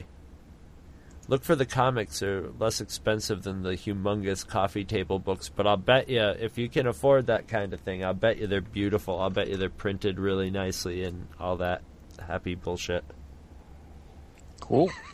They will look lovely in your bookshelf, and your friends will think you're intellectual. They'll say, "Ah, Jim Woodring. Yes, I've heard of him. I read about him in Th- magazine. They said he was good. Didn't they do an article on on him in Spin magazine at one point? Is that what all the Probably, pretentious people read? probably. You know, there, there was a p- Pretentious people. there, there was probably a time when they were talking about him and Peter Bagge and Daniel Clowes. Oh God, the tri- the trifecta of pretentious comic fans. Yeah, and it's sad because the uh, I I'm a big fan of all those guys, and yeah, and that whole. Well, it all just it all went. It was all happening at the same time and in the same place as grunge, and that was one of Yeah. the most like crappiest, lamest. I don't even want to call it like a music or art movement or whatever, but whatever trend it was, uh, bleh. Then they got associated with all that stuff because they were all around in the Seattle West Coast area, and it's too bad because it's not too bad because it actually has brought at least Clowes and and Bagge at least some recognition so they can still make a living, but and maybe Jim Woodring to an extent too. I don't really know, but yeah, but they're associated with that that kind of thing, and really most of the time they were sort of mocking that culture, you know, that they, that they were among. But I that's what I always find funny is always these cheesy cultures will adopt things that are open openly mocking them because they think it's celebrating them. I love it. that's all I'm going to jump say. in with my next one, if that's all right. Yeah, go ahead, Scott. My next one show. is uh, again an artist, and this is one of those people. I, I won't profess to know a whole lot about this uh, this artist because I, I haven't really seen a whole heck of a lot of his work. It's just one of these guys that what I have seen, I absolutely love, and uh, and whenever I see something, you know, when I'm I'm digging through like say fifty cent bins or something, if I s- happen to come across something by him, I'll more than likely snap it up just because I think he's a phenomenal artist. And uh, another one of these guys, I'm just surprised that you don't hear more about, or that you just haven't heard more people say, "Oh yeah, I love that guy." As a matter of fact, whenever his name comes up, mo- most of the time people are like, "Hmm, I don't really know who that is." But uh, I don't know what issue it was, but again, a, a title I mentioned earlier in, connection with Rich Buckler was uh, Supernatural Thrillers, and I had an issue of supernatural thrillers when I was a kid. I don't know what issue it was, but it was an issue. I think it was a coverless one, and it had the living mummy in it, and it was drawn by this artist. It's uh, Val Mayerik, and uh, between supernatural thrillers and his work in that title with the living mummy and then he was also the artist that took over for frank Ploog on um, frankenstein by marvel. Between those two books i just fell in love with this guy's art. He's just phenomenal and really good with like the the creepy stuff. You know with the with the big lumbering hulking monsters like frankenstein and the living mummy. And it, it's just really good stuff. I've seen him do other things. You know he's probably best known for working with uh, steve gerber on man thing but I was Ah. never much of a Man Thing fan, just because I always considered Man Thing, uh, you know, a second-rate Swamp Thing knockoff, which, you know, as I would learn later, wasn't really true. But that's how that was my perception of Man Thing as a kid. So I, I just had that prejudice against the character. But you know, he's worked on a lot of other stuff, but just nothing I ever really followed with any regularity. He's another one of these guys similar to Buckler that just has done a lot of stuff, but not really any you know big runs anywhere. But uh, this you know mostly this horror stuff. But um, you know if you if you ever have any interests in Marvel horror, I mean I, he's definitely worth hunting down. I uh, it took me a while to complete it, but I finally got a complete collection of Marvel's Frankenstein and I'm never sure exactly what to call that title because it went through a couple different title chains. I think it started as the Monster of Frankenstein, and then a couple of issues in it changed it to like the Frankenstein Monster or something like that, or maybe it's the other way around. But God, that was a good book. It was just really solid because in the beginning, you know, it started out with with the Ploog art. Didn't it become House of dark. Frankenstein for a while too, or something like that? Uh, I don't know. I that might have been the Black and White magazine. I'm not oh sure. yeah, I don't, I okay. don't it did. But you know, it started out as pretty much a faithful adaptation of the original book, and then after a few issues, I, I guess they felt like they weren't really sure where they were going or where they could go, and Frankenstein, you know, the monster, wound up frozen in ice again, and then was brought into modern day stories, and that's how he was able to team up with like Spider Man in Marvel Team Up, which that issue where he teams up with Spider Man, now that I think about it, that may be drawn by Mayerik. I'll have to look that up. But uh just you know, just a really good artist with uh with really you know a dynamic art style and just really able to uh to draw it's it's almost like a mashup of say like Bernie Wrightson and, And Rich Frank. Frazetta. Or, Uh, or, yeah, I was maybe even yeah, maybe even Frazetta, but you know, just the the really creepy stuff. But it's not it's not over the top into horror. It's it's a nice blending of of horror, you know, a, creepy horror style with a traditional comic book action style, like like say like Neal Adams or something like that. So really nice stuff. And uh, I would swear that he had done some work on that DC title from a few years back that I think it was called Legends of the DC Universe, but I'm not seeing that in the list of credits for this artist that I'm looking at now. But I'd swear that he did a Superman story a few years back in that in that title. I'm just not seeing it here, but uh, yeah, That was about a decade ago, Scott. By the way, Yeah, Sorry. I, I, sorry. I could definitely see the I could definitely see the the, the Bernie Wrightson um, part of, of of his art. I was gonna, just going to say that it's, it's pretty it's a pretty apt comparison. Uh, very cool. I, I kind of also there's a recent artist called Brad Walker. It kind of seems has like a similar style to him. Who did that name um, rings bell, but I'm, I can't picture the art style off the top of my head. Uh, Brad Walker. I think he did What- what- um, Secret Six or one of those uh, Simone um, books. Uh, Was it Okay. the Secret Six or, or was it uh, the other one, uh, Villains United? no, Villains United was Dale Eaglesham. Uh, could have sworn he did one of those. Uh, maybe I'm thinking of the Action Comics. Uh, I think he did with Busiek. Yeah, Um, that that sounds more. Yeah, I- that that was Brad Walker. Yeah. you're right. He did. It did do the uh, did the first. Yeah, the first six issues of uh, of Secret. Well, the 2006 for is that the current series?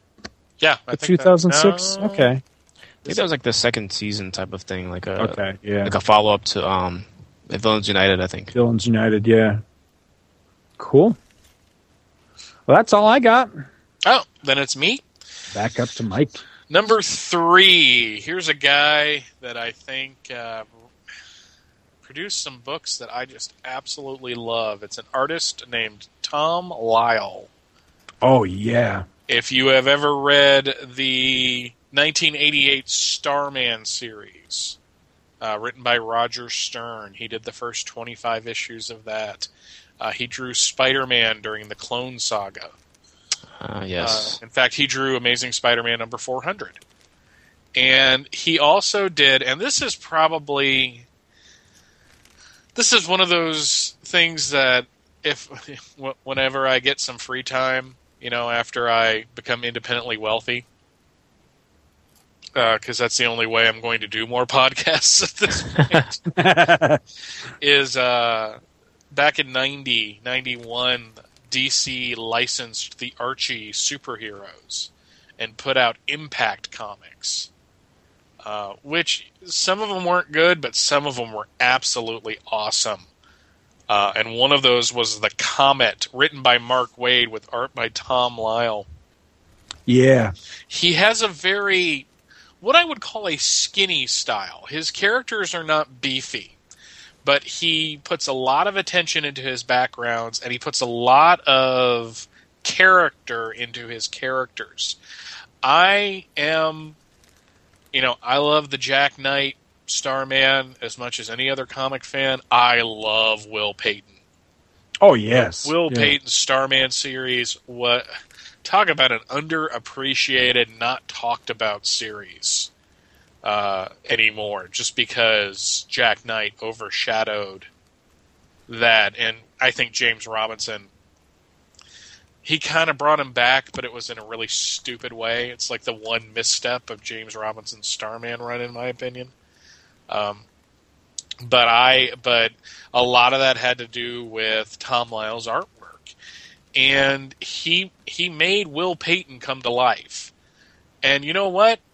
The costume was originally yellow and purple, but it worked, and it was a really cool design for the late '80s because Roger Stern and Tom Lyle created a superhero who's doing it because it's the right thing to do at a time when grim and gritty was getting into its heyday.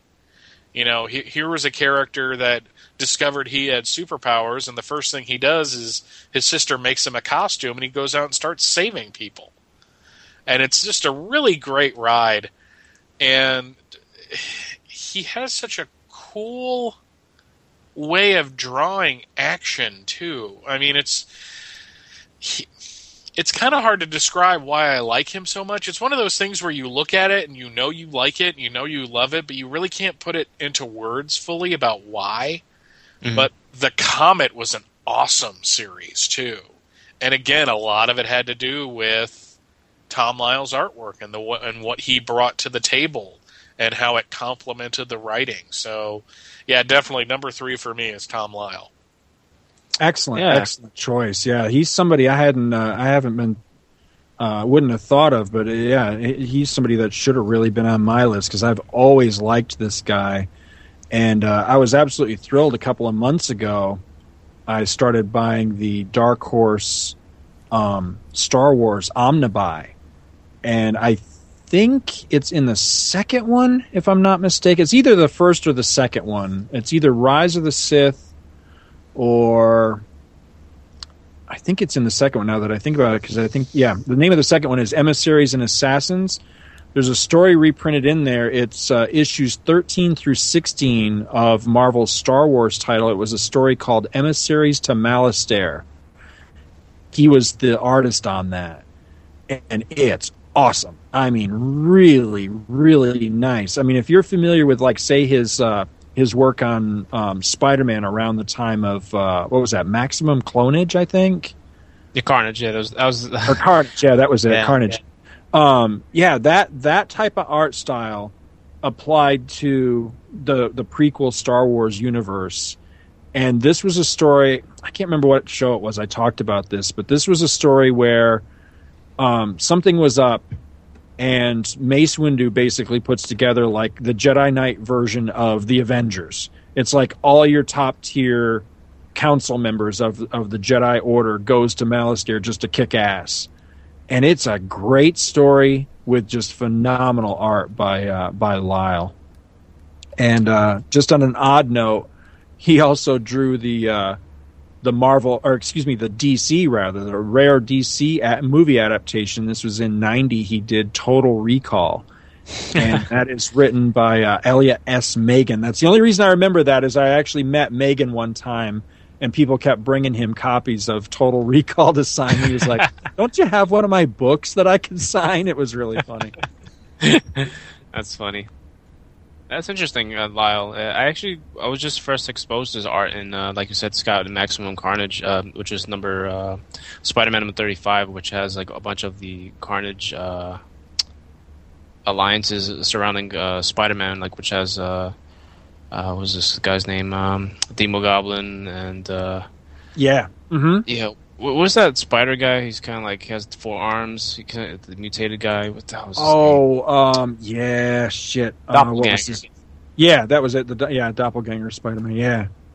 Yeah, yeah, I really liked the art. It was really nice. I, I I see this guy's art a lot, and then I, I never really kind of seek him out. But that's pretty interesting. I, I like that. Uh, it's a good pick, Mike. I'm definitely gonna seek out more of his work. Is, is I oh, really like uh, Starman's all over the fifty cent bins. So, yeah, nice. yeah, pick it up stuff. Check that out. Yeah, I wonder what he's doing these days because his his credits seem to trail off at about the like mid to late '90s. So I wonder what he's up to currently. Hmm, that's I a good question. He's got a blog. Yeah, he he might be somebody worth uh, trying to get in touch with just to to see what he's up to and kind of kind of catch up with him. Apparently, he did a vigilante uh, of the recent Marv Wolfman book. Yeah, I saw that. I, would I'd, I'd be kind of curious to check. Well, he just did two issues, but still, I'd be curious to check that out. It's a character, both a uh, you know writer, artist, and character. I'm interested in. So yeah, definitely. I think uh, I, I saw him as a poor man's. I saw him as a poor man's Punisher. Who's up next? I guess it would be me. Uh, I'm gonna pick a writer here, uh, just to mix it up a little bit more. Uh, I'm gonna say uh, Archie Goodwin. He's an excellent writer. and uh, one of my favorite works from him was uh, Manhunter, which we did with uh, Yeah. Walter Simonson, which is excellent. It was it was such an excellent set of uh, collected little uh, was it backups, and they just put it in one package, and it reads so well. Uh, it was just which is this was the Paul Kirk uh, Manhunter, which uh, what, what is the tagline? Um, he who uh, what is this? Uh, something game. uh, Oh, he hu- hunts the ultimate hunt- game or something like that. yeah, yeah. I, I like know that. what you're talking about. Yeah. Yeah, and that was an excellent miniseries. Um, not a miniseries, miniseries, but they just collected it in uh, like a gold foil cover or something. That was a couple years back, actually. It was probably maybe the '90s or uh, maybe the '80s, actually. But it was it's a really nice collected edition. I hope DC brings it out again. But um, he also did a a run with John Byrne on Wolverine as well, which is really fun. Um, but those are the only two books that I read of him. But they're really excellent reads, and I would like to seek out more of his work. But apparently, he's such a he's, he, he got along really well with John Byrne, and he, he was such a well regarded um, editor in the industry. Uh, what I hear. So I, he he's dead now, right? Didn't he? He died a few years ago, right? I do Yeah, he did. He did die, but he was the one that was responsible for the bringing in the James Robinson Starman series. Yeah. Uh, in fact, there is an issue of the Batman Adventures comic that was based on the animated series, where you had these three m- criminals in jail, and it was Denny O'Neil, Mike Carlin, and Archie Goodwin. um, but yeah, he he was like responsible for Epic uh, Illustrated over at Marvel. I mean, he he he's one of these people that artists and writers loved to work with and work Mhm. I loved because he would Epic. just- I thought it was Yeah, better so- than heavy Yeah. metal. You know, I Yeah. it was sort of represented as a ripoff of heavy metal, but I thought it was actually more interesting. Well, Epic was interesting because it was the first Marvel title to uh, to give artists their um, Free reign, pretty much. no uh, creative like they they kept the creations. Oh, It wasn't work for hire. They were allowed to k- uh, keep the copyright on their own work. So that's cool. It's interesting. It's interesting also that he, he wrote uh, the first two issues of Blade Runner, which is the adaptation of the movie. Yep, Al That's right. Interesting. Yeah. Yeah. It's a beautiful, Wow. beautiful adaptation, and I mean, really, he's respons- He's partly responsible. Well, Star Wars is responsible, but he was writing Star Wars when Scott and, and that's the Yeah. stuff that got Scott and I into comics.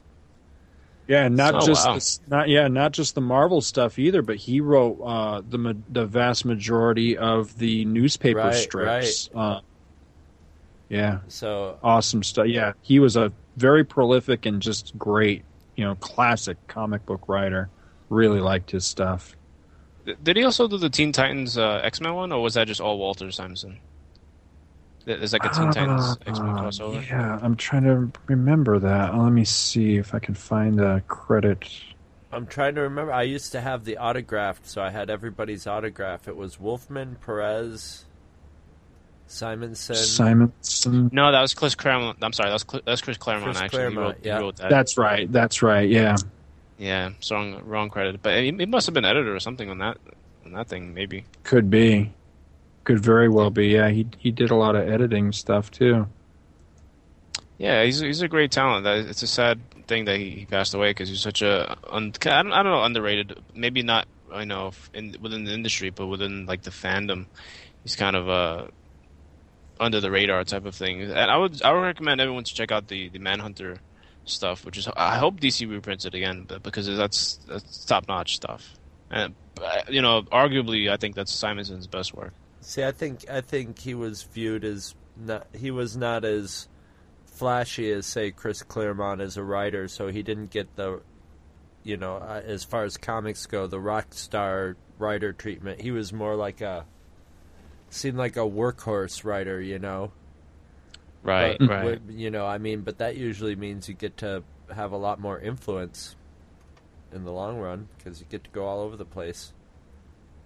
Yeah, I- I think he was kind of the a similar vein to Bill Mantlo kind of yeah, kind of thing.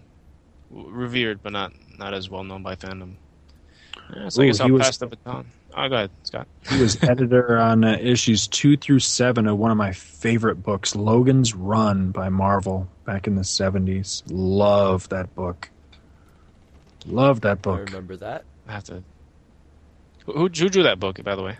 The Logan's Run. Uh, Perez for the first six issues, I want to say, because I, I think it only survived one issue past the movie adaptation, and I'm pretty sure Perez did all of the issues of the of the adaptation. I'm fairly certain. Yep, I saw the ad. And then it was going to be, you know, much like Star Wars later on, it was going to go beyond the movie type of deal, and I think they only did one issue beyond the movie, and then it flopped. That's it. oh, Yeah, you had to watch TV to go beyond the movie at that point. Yeah. I, I finally fulfilled a, a major lifelong geek dream there last uh, last August when I got to meet Perez finally, and I I took uh, uh, Logan's Run number two. And I didn't end up getting it signed, but we talked about it. He was he was just so tickled that somebody had brought him Logan's Run to talk about because he's He's like, one of the nicest guys on the face of the oh planet. yeah, Oh Yeah. my, just giving, really cool, willing to tell stories. I mean, it's just I've, I've been to a few panels he's been on and got to talk with him for about five or ten minutes in the 2006 Dragon Con where he signed. Wolfman and, and, and Perez were both there, so my new Teen Titans number one and my Crisis on Infinite Earths trade are signed by both of them. So I'll kill George's- somebody if they try to take those. by the way, Hey, Mike, I'm looking at this picture that you put up of the the Superman, or excuse me, the Batman and Robin one, and it just reminded me. Did you mention that uh, that Lyle was the artist on those Robin miniseries? No, in fact, I, I, I feel like I really uh, skipped over something important because uh, I liked the first one and I liked the third one, but that second one with the Joker is awesome. Yeah, Just fan freaking tastic. Yeah, he did Starman and then he did Robin and he did the Comet and uh, he did. Um, I think he drew Batman or Detective for a little while too, with Dixon writing it. He also drew. You could probably find this one in fifty cent bins, I'm sure. But he drew. Remember when there was a glut of all those Venom uh, minis that most of them sucked ass, but there was one um, where it was basically it was the Punisher versus Venom. And I don't know what the hell the name of it is. Funeral Pyre, I think maybe. I think so. Yeah. But that actually wasn't bad. And I mean, the art was fantastic because it was, you know, like I say, it was the Punisher versus Venom, and it actually was pretty cool. I have the issues. I haven't read them that yet, but he did the Ostrander written Punisher series. Yeah, that's right. Uh, yeah, wasn't he working for Shield or something during that time? there was something weird going on like that, but uh, I, I really need to dig those issues out because I'm also a big fan of Ostrander. Yeah. So, but but when you guys were talking and and I, and I was listening, but I, I discovered and, and and Scott was seemed to be kind of tickled about this as well. But apparently, Tom Lyle lives in Savannah, Georgia, Yeah. and is a professor at the Savannah College of Art and Design. So he's he's half-assed local to Wow. Scott and I. We're going to have to drive down and stalk him now. Go take his class. I just friended him on Facebook, so we'll see how that goes. Oh, awesome. Who uh, who's up? I think Honeywell's up, right? Yeah, Chris is next. I'm up again. Wow, that was fast. Okay, I'm gonna go with one of my all-time favorites from when I was a little little kid, and I believe he's still alive. It's uh, Dan O'Neill, and uh, most famous for most famous for getting in trouble with Disney with Air Pirates funnies. When you're done, I've got to tell you something. Oh yeah, I, Yeah, I, I was introduced. Go on with your thing. I was introduced to him actually by there was a magazine called Coevolution Quarterly that was uh, an a sort of outcropping of the whole Earth catalog, and he would every issue of that he would have you know probably about a ten page spread, and he would do a comic about something. And the first one he did was about his legal wrangles with Disney and I remember reading it, you know, as a little kid, and you know, Disney when you're a little kid is Disney. It's it's you know the most wonderful thing in the world. But at the same time, I like this guy's comics too, and I'm like, why are Disney picking on this guy? You know, it was very interesting. And his comics were they always had R. Crumb and him, and I always could grasp the Dan O'Neill comics more than I could grasp R. Crumb comics as a little kid. And uh, then I remember being at something with my father, and they had a pile of underground comics, and I got a couple of um, Dan O'Neill comics and stories, which were laid out very much like the Dell um, Walt Disney comics and stories, but without the any copyrighted characters in him.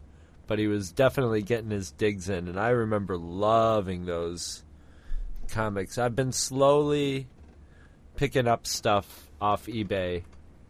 He's another one, especially those air the air pirates ones he got in trouble for are very pricey. You know, I, I think sometimes they go for a couple hundred bucks. So I won't be picking up those and anytime soon. But you know, um, man, he's a great artist. He's one of those great minimalist, almost sketchy. Uh, and oh, you know, how could I not mention this? Oh my God. Um, well, Scott knows as um, from like elementary school and middle school and in high school. I used to love to draw, and I basically I learned to draw because Dan O'Neill made a book called the Big Yellow Drawing Book, and that can be found on eBay for not very much money. I think that's been printed a few times, and maybe the most popular thing he ever has done, and it's the greatest drawing book for kids or for adults for anybody ever because it basically just explains all the b- principles of perspective and mass and overlapping things and how to r- draw a face and a body and stuff but he does it in a very fun manner and it works you through it Stay, and I learned so much from that basically my entire you know when when I was a kid he was res- he and Richard Scarry were responsible for me drawing. So, and Richard Scarry was another one. He'd you know he'd show you simple shapes and show you how to combine them into a into a you know a, an animal or an object, a more complex object. Great stuff. So I highly, high, you know, I highly recommend his cartoons, but I highly, highly, highly recommend the Big Yellow Drawing Book if you can find it. Chris, you need to track down Comic Book Confidential, the documentary Oh, I've heard I should see that. Is he in that? because he, he is in that, and it's it's awesome because he's like this old looking hippie guy, yeah. and he's surrounded by all of these gorgeous women shooting pool, I guess, in his house, Uh huh. and he's talking about air pirates and the lawsuit and all that, and you can kind of tell he's half in the bag. Uh huh. It's a great interview. I think you'd like it. He's he- I think you'd love it. he's just got a he's got a great voice. He did a great series of of uh, in the coevolution where he went to uh, Ireland, you know, and he was you know of Irish ancestry, and he went back to his you know the village that his ancestors were from, and it was in the middle of you know their their religious partisan battles and stuff, and it was just great to see his point of view. You know how it sort of tore him apart to be there and be an outsider seeing seeing this stuff. And of course, he was there for a month, so of course he saw a couple, you know, incidents of violence and stuff. It was very, it was fascinating, and it was one of my first experiences of seeing something that was really intense that you only sort of saw covered a little bit on the news, you know, and I was like, wow, this is something really insane going on there, but you don't really hear about it too much, you know, because it's in another country and we're not interested. Yeah, it's a cool. It's a cool art. I really like the, uh, like you said, very minimalist, uh, very sketchy looking. That's pretty cool. yeah, but it, it always has a very strong sense of dimension, and uh, he did this continuing. I'm trying to remember the name of the the main character. He was an Cub Calloway, ace reporter, and it was called South of the Slot, and it was all in you know the gritty, hard-boiled detective language, and dealt with this old, hard-boiled detective that was a real, actual kind of asshole. You know, grumpy Archie Bunker sort of asshole. There was one where he went to the future where there was cannibalism. It was great, and he gets in a fight with a biker in a restaurant and shoots him in the head. And the waitress is like, "Wait, you got to call the FDA before we carve him up." And uh, That's pretty cool. awesome. I'll have to track that down. Yeah, so Who's? Scott is next. Yes, All you are, sir. All right. It's history time for just a moment here now. Uh oh. Back uh, back a while, um, you know, I, I really loved Byrne's Fantastic Four, but after he left the Fantastic Four, I, I left the Fantastic Four because I like the Fantastic Four, but I'm not like a huge fan of them. You know, it really takes certain talents or certain storylines or whatever to, to happen in that book for me to give a crap at all about anything that happens. And back in the 90s, I forget exactly what year this book came out, but for about five minutes, Fantastic Four 371 was huge. At least where I was in the area I was living at the time, that's what everybody was talking about.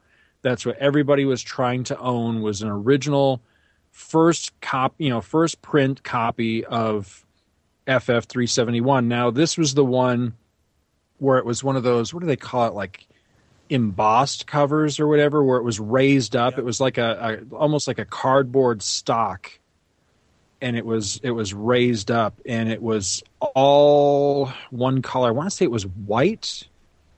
I think it was. I think the white one was the first copy, and then the. I know that the reprint was red, but it was the fan. It was the Johnny Storm story where he went Nova, and he set fire to the ESU campus, and it kicked off this whole new storyline where he was on the run from the law and all that sort of thing.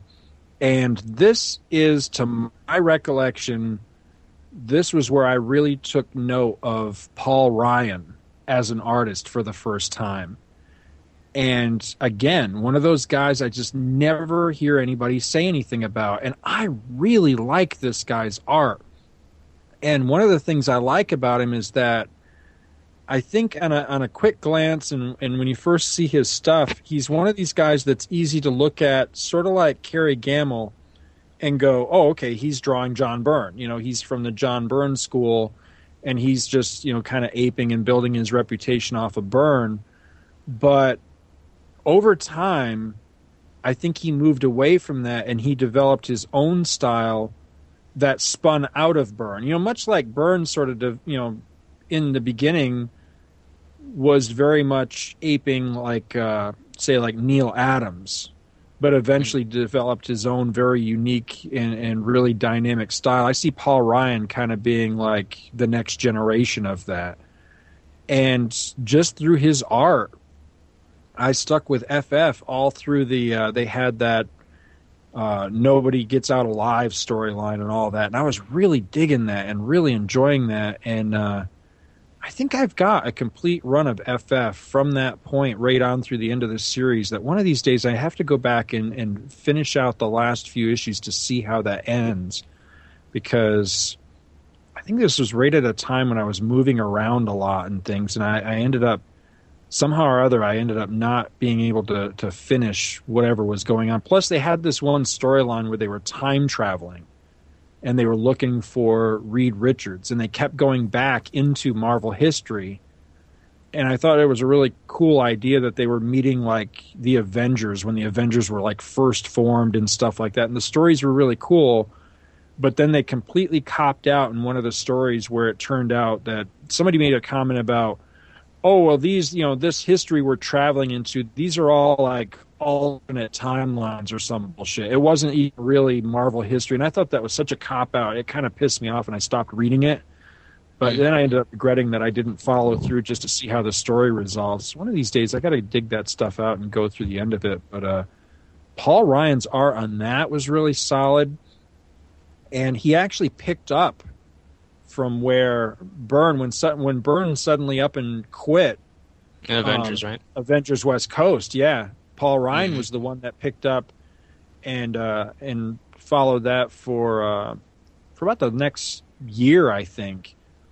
And that was where the thing where um, was it Kang or Immortus? I forget. I think it was Immortus was Yeah, I think it was was Immortus, killing too. off alternate timeline, you know, like alternate futures and trying to streamline the the time stream hmm and Ryan stepped in, at least as artist. I'm not sure who who the uh, writer was that followed up. May have been uh, Roy Thomas, I think. But Ryan stepped in as the artist after Byrne left, and it was great because it wasn't a jarring transition. You had an artist that looked very much like Byrne. It's easy to even look at some of those covers right after Byrne left and not even realize that it's not still Byrne drawing it because he really did a great job of, of a nice art transition. And uh, and I really like that stuff. And he did you know he did some other uh, one off things. Probably the wackiest thing I see in his uh, you know in his list of credits here, a book that I actually own is Superman meets the Motorsports Champions. And this was a Oh dear. I want to say this was a giveaway if I remember right that Yeah, had because uh, no one's gonna buy that, Scott. yeah, exactly. If I remember it was uh, there was like uh, Kmart or somewhere was selling Superman T-shirts, and you'd get this this comic free with it if you bought the T-shirt or something like that. And I think that's how I got one. But it was like Superman teams up with like Dale Earnhardt and all these other guys. It was actually it was wacky, but the art in it was actually pretty good for a giveaway book. But uh, but I really like that. You know, I really like his art and. Uh, I really liked his Fantastic Four stuff because during that time he was uh, teamed up with somebody else that uh, that should probably make my list, which was Tom DeFalco. He's he's another uh, talent in comics I think is really underappreciated. Um, you know Oh, his yeah. writing, and I, I loved his writing on FF, and I loved his stuff on uh, on Thor. And also Thunderstrike. I'll, I'll, I'll admit it. I'm, you know, I'm probably the one guy that loved Thunderstrike, but I thought that was uh, some really good stuff by by DeFalco. But anyway, yeah, that's uh, that's my number. What the hell a number are we at now? Three. Yeah, I'm not. I'm not. I'm not counting. Oh yeah, Paul Ryan. That's a good pick. I actually had him on my list too. He, he was uh, very much a product of the late '80s, early '90s. Uh, he was de- definitely did a lot of Avengers work. He, he, he think, I think he did uh, an arc with Byrne, which had the Avengers in space with Spider-Man in it and Nebula. Oh, that's right. Yeah, toward the end of uh, it was toward the end of the Stern stuff, wasn't it? No, that it's a was little in the after three that. hundreds. Yeah, Oh, okay. I and think I also know what, did- what you're talking about, though. Yeah, it was it was a solid story. I really liked it. It was pretty fun. And he also did a a, a book of um he did he did a, some Iron Man work too, uh, which they just released the trade called the Iron Man Dragon Seed Saga, which has uh, Fing Fang Foom and uh, Mandarin. Kind of. Oh, that's right. I love that story. How did I forget about that? Yeah, yeah, I know what you're talking about. He also, yeah, he did that one. He also did some Superman work in 96, 97, around that time. He was drawing. He took over for Tom Grummett on Superman the Man of Tomorrow. And then drew some odd issues of like Superman the Man of Steel and stuff like that. He did a little bit of work on Superman right around the time of uh, the Dominus storyline, which is Mhm. one of my favorite Superman storylines of, of that era. Yeah, Yeah. he's a solid, solid artist, and it's interesting when you see his work on inked by Tom Palmer. It, it takes on a very uh, John Buscema look. Then after that, Yeah. John John did the the Avengers book, so it, it kind of all blends in in a weird way. You know, it's kind of it's not such a jarring transition because Tom's still on there, so it just kind of turns a little homogenous after a while. But not in a bad way. Though, it still looks really good. Do you like this guy, Mike? I haven't heard you say much about him. Yeah, I mean, I like him. I, I I didn't really care for his Superman work all that much, but I've seen his FF work and stuff like that, and I, and I much prefer that. I don't know what it is about his Superman work I don't like. It's one of those weird things where it's just there is something off about it. Like it's a little stiff, but it's not bad. Uh, But Mhm. I much prefer his his FF work that I've seen. I think he did a really good job with that team. I've been uh, looking at the credits of the different people that we've mentioned tonight just to see if there's any common threads or common themes, and uh, it seems like the the biggest thing I'm seeing coming up for so many of these is some, they've had some hand in 2099 in one way or another. Just about everybody we've talked about. Hey, Spider-Man 2099 was the best 2099 book ever. I, Agreed. I will argue. I love 2099. I would argue that uh, up until Pat Broderick left, that Doom 2099 was the best one, though. I loved that title. But I, I agree with you that Spider Man 2099 was an awesome book, though. One of the best costumes, also that he's had. Mhm. Yeah. Love it. Alrighty, we're up to my number two, which is uh, kind of goes along with the Bill Mantlo one. Uh, yes. I love this man's artwork. I think I actually prefer his work uh, to his brothers, and he is always uh, considered to be the lesser of the two. But Sal Buscema Yes. is uh, just a fantastic artist. He did Rom.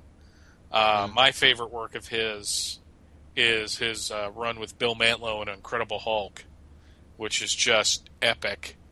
Oh Uh, yeah. he really brought a savagery to the, the to the character, but then had to draw like an intelligent Hulk as well, and did just as good with that. Uh, I think. I, I think he is underappreciated. I think that he is underestimated. He has done, from what I understand, if I'm correct, he did the longest run on Spider-Man of any artist uh, on Spectacular Spider-Man. Yeah, he was Oh, on there yeah. for a long time. Yeah, he Yeah. was on there for like over 100 issues. So, Wow. And I like his action. I like his characters. No one can draw an angry face like Sal Buscema. Is No, he the one true. that did that painted poster? That's an extreme close up of Hulk's face, and he's got his fist up, and it's a total like "I'm about to kick your ass" poster. You know I the one I'm talking about? that poster. Oh, I- Is, that him? Uh, I don't know. You know, because it's top of my gorgeous. Oh God, yes that that is uh just a fantastic piece of art. Yeah, that's the bitch come get some poster. I like. it. Well, it's funny that we each have our own names for it because I had that poster on my door in my, to my dorm room when I was in the service, and used to actually encourage people to come by, and we would put blank word bubbles up and let people write in different captions just to see who could come up with the funniest shit. And it got really wacky I after a while. say, it, it probably went downhill fast. It got raw, yeah. I don't. I don't think he did that one, Scott. But uh, but he's Oh, okay. definitely one of my one of w- probably my top favorite Hulk artist of all time. I would say Yeah. flat out. Uh, just because he he brought so much to the character artistically. You know, the Hulk unfortunately suffered from not having a consistent artist on the book outside of Herb Trimpe. And I'm going to get like letters for this. I don't like Herb Trimpe. I don't like I him don't- either. I'm not a big fan I- myself. Yeah, I understand why people like him, but at the same time, I'm like, God, that just get this away from me. I, I you know, bring on some Sal Buscema, and and I'll be a, and I'll be a happy, happy man. Uh, you know, he is also probably, uh, listening to interviews with him, one of the nicest guys oh uh, yeah. I have ever heard. He was interviewed on the Spider-Man crawl space. He actually answered my question uh, about the Hulk, and apparently that was his favorite book to draw of his Awesome. career. He loved drawing the Hulk, and you can tell just by looking at it. I mean, Hulk 300, probably one of the single best issues of the Hulk ever, ever. And I'm and I'm putting it over the last issue of Peter David's run, which is Wow. an epic, epic issue. But Hulk 300, where the entire freaking Marvel universe comes after him.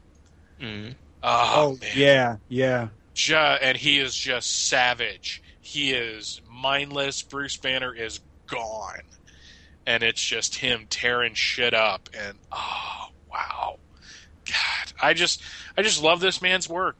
He he has a uh, he has great storytelling skills. He can do power. He can do simple things. I mean, I was looking through some of his ROM pages. They're fantastic. Oh, His yeah. Thor kicked ass too. I really Uh huh. Oh, with Simonson, right? Yeah. And, and it just pisses me off because I like John Buscema as much as the next guy. I really do, but everyone like thinks of him as the as Sal as the lesser Buscema, and I'm like, you're full of shit. No, I agree. It's it's. uh, I think the same thing, and it's, it's very prolific. He's, he's done a whole smattering of Marvel work. Uh, It's, it's kind of a shame he doesn't, he doesn't do a whole lot of DC stuff. Maybe not not at all, right? Not, he I do don't any- think he's really done any. He might have done like one like little things here and there, but yeah, he, he you know he made his bones at Marvel, so Isn't he the one that did? See, I, I have trouble sometimes remembering which Buscema did what, but isn't he the one that did Stan Lee imagines, uh, or what the hell was the name of Uh, those Superman? books? No, yeah, the was John. Superman one. Yeah, Yeah, that was Imagine John. Stan That was John. Okay, yeah, I'm sorry. I would have preferred Sal to do it personally. I would have liked to have seen it because I, I, I'm going to be honest with you, I really didn't like any of those. I never read any. I just remember the the art and and looking at it, going, eh, yes, I, I like one this. wasn't all that good. The Batman one was interesting, but the Superman one, I was just like, God, Stan, why, why, God, why? Yeah, I thought they were just good art showcases. Basically, that's all they were.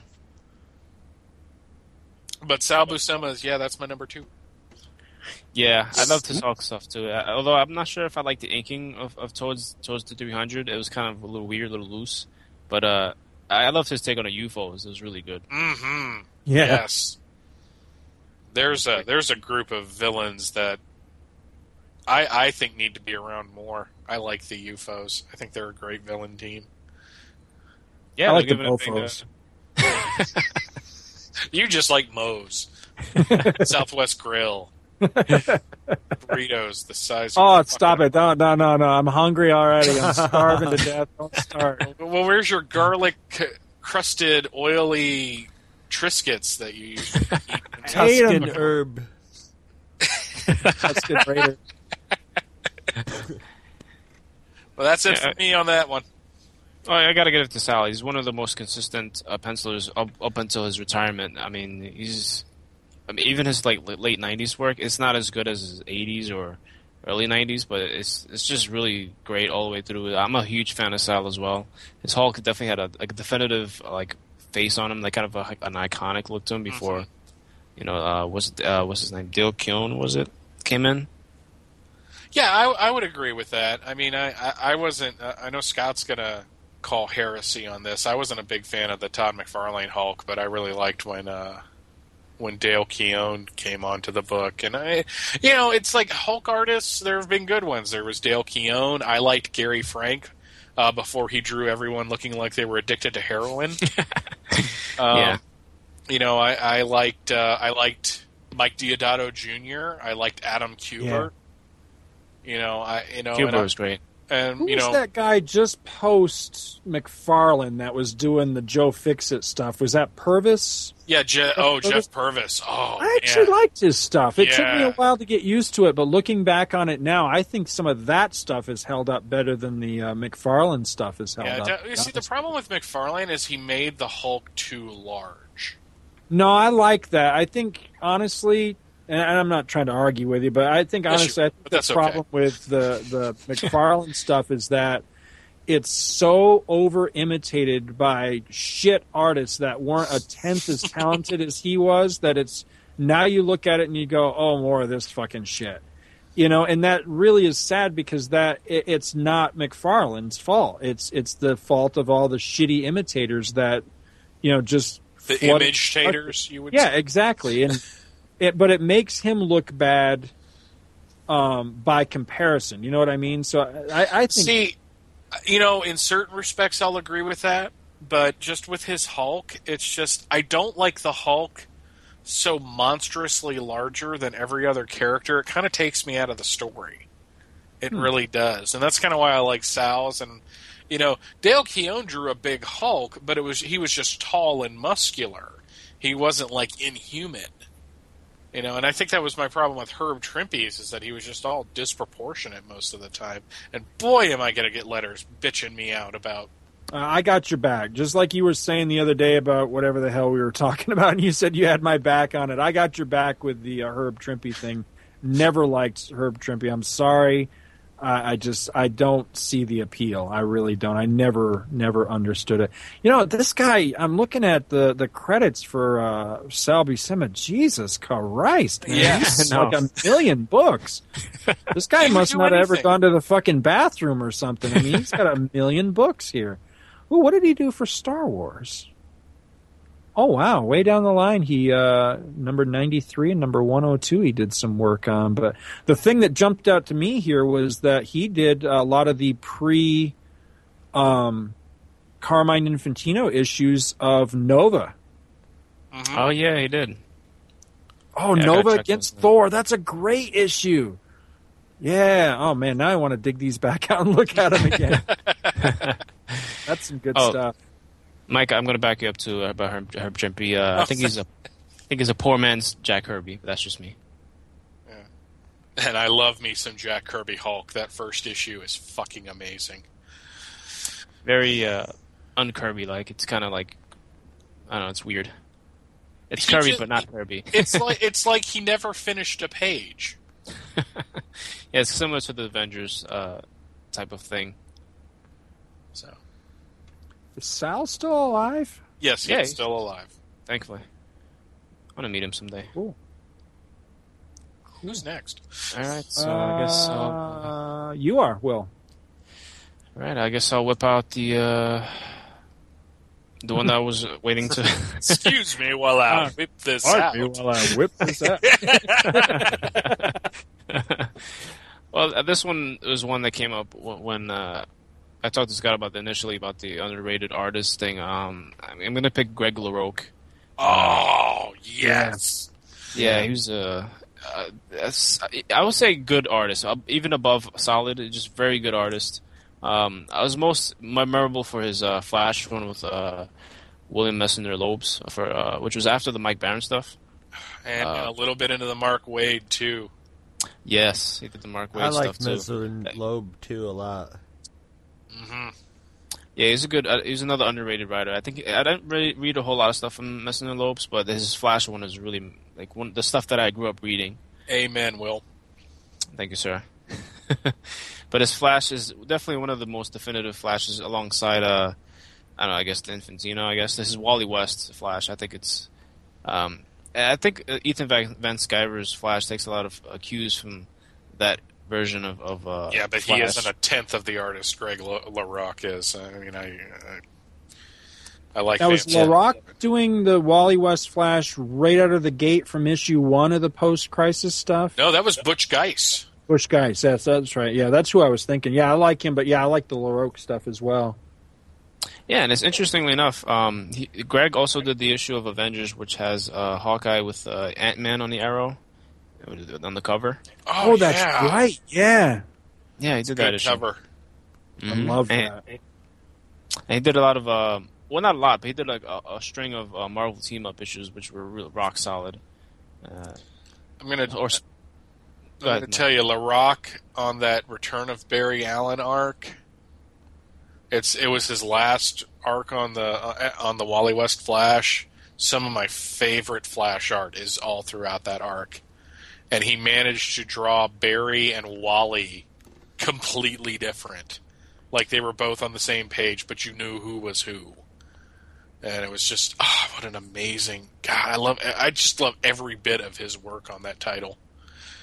yeah, not a whole lot of artists can pull that off. Just having Wally and Barry together and make them look so different, uh, it's, it's it's quite a feat. I think he's he's quite a good underrated artist. I met him also at, at New York Comic Con. He's, he's a nice guy. I bought his. Uh, he has like a little sketchbook that that brings out every once in a while. It's kind of a bunch of different things he did over the years. Uh, he's still good. I, I don't know. It, was kind of disheartening is that Marvel doesn't like to hire these um, legendary artists too much. They they kind of just throw in a lot of the new talent, which under, you know it's understood. But I would love to see uh, guys like Greg LaRocque and Paul Ryan do stuff like in the recent um, era.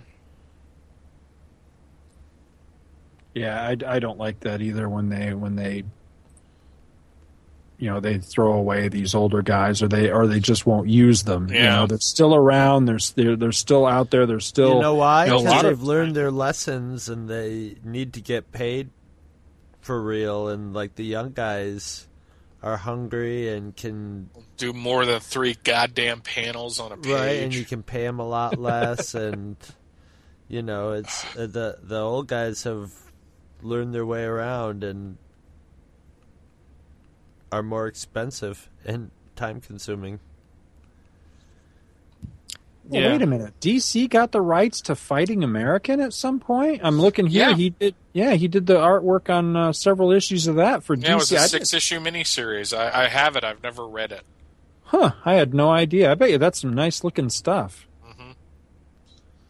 Yeah, very good artist. I, I was very glad to have him on the Flash, and that was, you know, really fun to read his stuff. Oh yes, definitely love his work on the Flash. I think he did some. Uh, didn't he do some Legion work as well? Yeah, yeah. I was looking here. Tales of the Legion. Well, at least one issue anyway. What is? Doesn't say. I guess just this one issue. Ta- uh, Tales of the. But yeah, I think he did work on the regular. What was it? The Baxter title for a while. I thought, right? Yeah, so did I. And, or are we thinking of Steve Lightle? Yeah, see, yeah, um, yeah. Well, no, I, I am seeing him listed here. No, he did. He did quite a long, a long run on. Uh, I think this is the Baxter. Yeah, Yeah. this must be the Baxter one. Yeah, from issue fifteen to forty-eight, it looks like he did most of the issues. Nice. But yeah, Steve Lightle is uh, was was associated with the Legion during this time. He, I think he was doing a lot of covers and such. hmm Ooh, that's a guy I gotta I gotta admit I never much cared for Steve Lightle. He did Quasar too, right? Uh, I'm not sure to be honest with you. He might he might have, but yeah, uh, LaRocque he's he's got a lot of uh, he's got a lot of credits. Ooh, he worked on a book I'm going to be talking about here in a minute. Cool. Cool. So I, I pass the baton to uh, Chris. It's back to me. Well, I'm I'm gonna It's back to you. Wake up. I'm gonna go to. A, oh please! In this crowd, we know who's as- falling asleep. I'm gonna just go to one who's just a riot. It's uh, J.R. Williams. If uh, um, he often he more shows up in compilation books and drawing for somebody. Um, there's a guy who did a series called Real Stuff that were. It was very similar to American Splendor. It was just war tales from this guy's crazy life, and he would draw a lot of uh, those. Most notably, one where this guy. Um, oh, what the hell is the name of that quote unquote musician? Anyway, just funny stuff. He has a very cartoony style, a very flat 2D, you know, goofy, wild cartoon style. Um, he did a great series of comics called The Bad Boys, and I think um, a series just called Bad, J.R. Williams Bad. And um, he will forever be one of my favorite artists slash writers for a story he did. And I don't know if it was in Bad or it was in, or he had another comic called Crap too. It could have been in Crap. And, uh, it was called Mr. Dead, and it was it was basically he he had the whole feel of the writing of uh, the Mr. Ed TV show, and it was a story of you know um, the the persnickety neighbors telling Wilbur over the fence, you know, I noticed that your horse has been eating my apples off my tree, and I'm going to have to take steps to, you know, remedy this. And Wilbur sort of blows him off, and so uh, the next scene, you know, he's talking to Wilbur again, and he goes, "I noticed your horse was eating my uh, my apples again, and I've treated them." Carefully treated them with a deadly poison, and you know he goes over, and Mister Ed's laying there with all four feet up in the air. He's like, "Oh no, Mister Ed!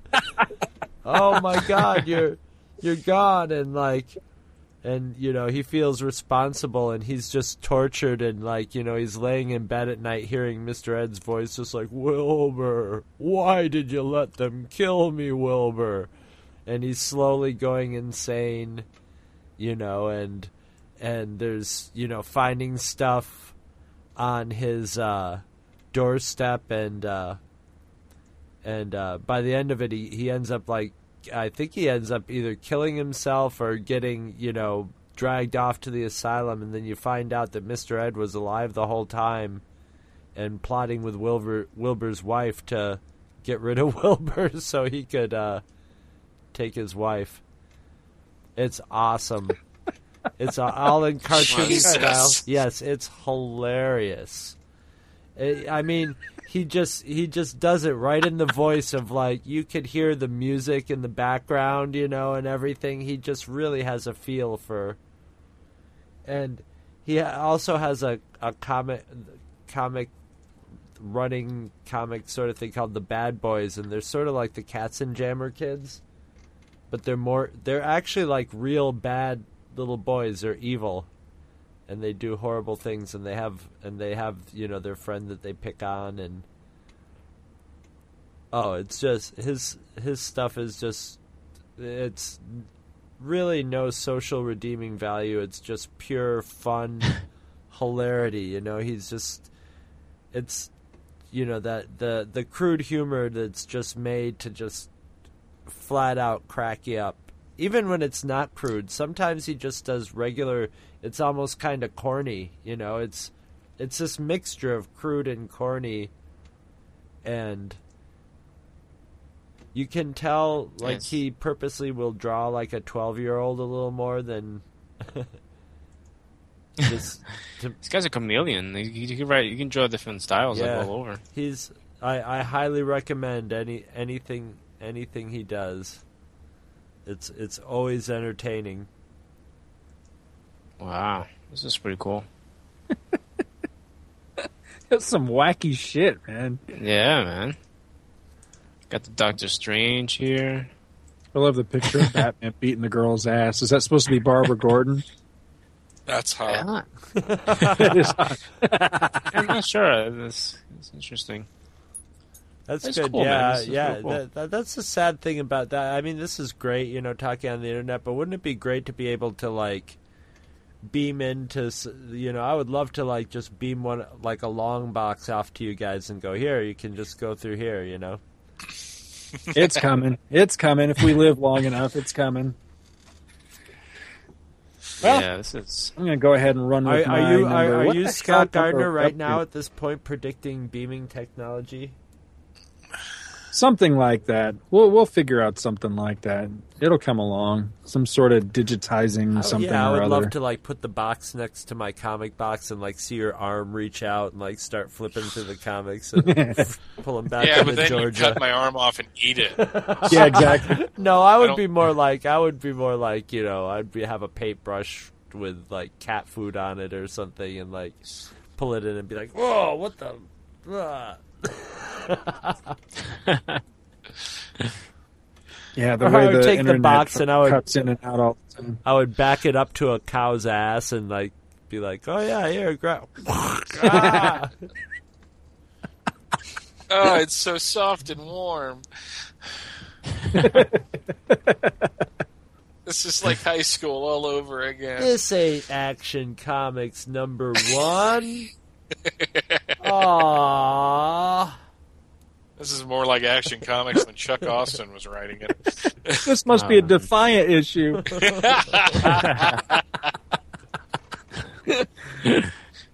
all right. What number are we up to now, anyway? You're you're on your number two, Chuck. Number uh, two. Scott. Oh, all right. Well, that uh, that's very appropriate. This guy is. Is the shit. I think he's excellent. I don't. Yeah, he's the shit. He's the shit. Number two. Um. Now, uh, I also have a Sal. You had Sal Buscema earlier. I've got Sal Velluto.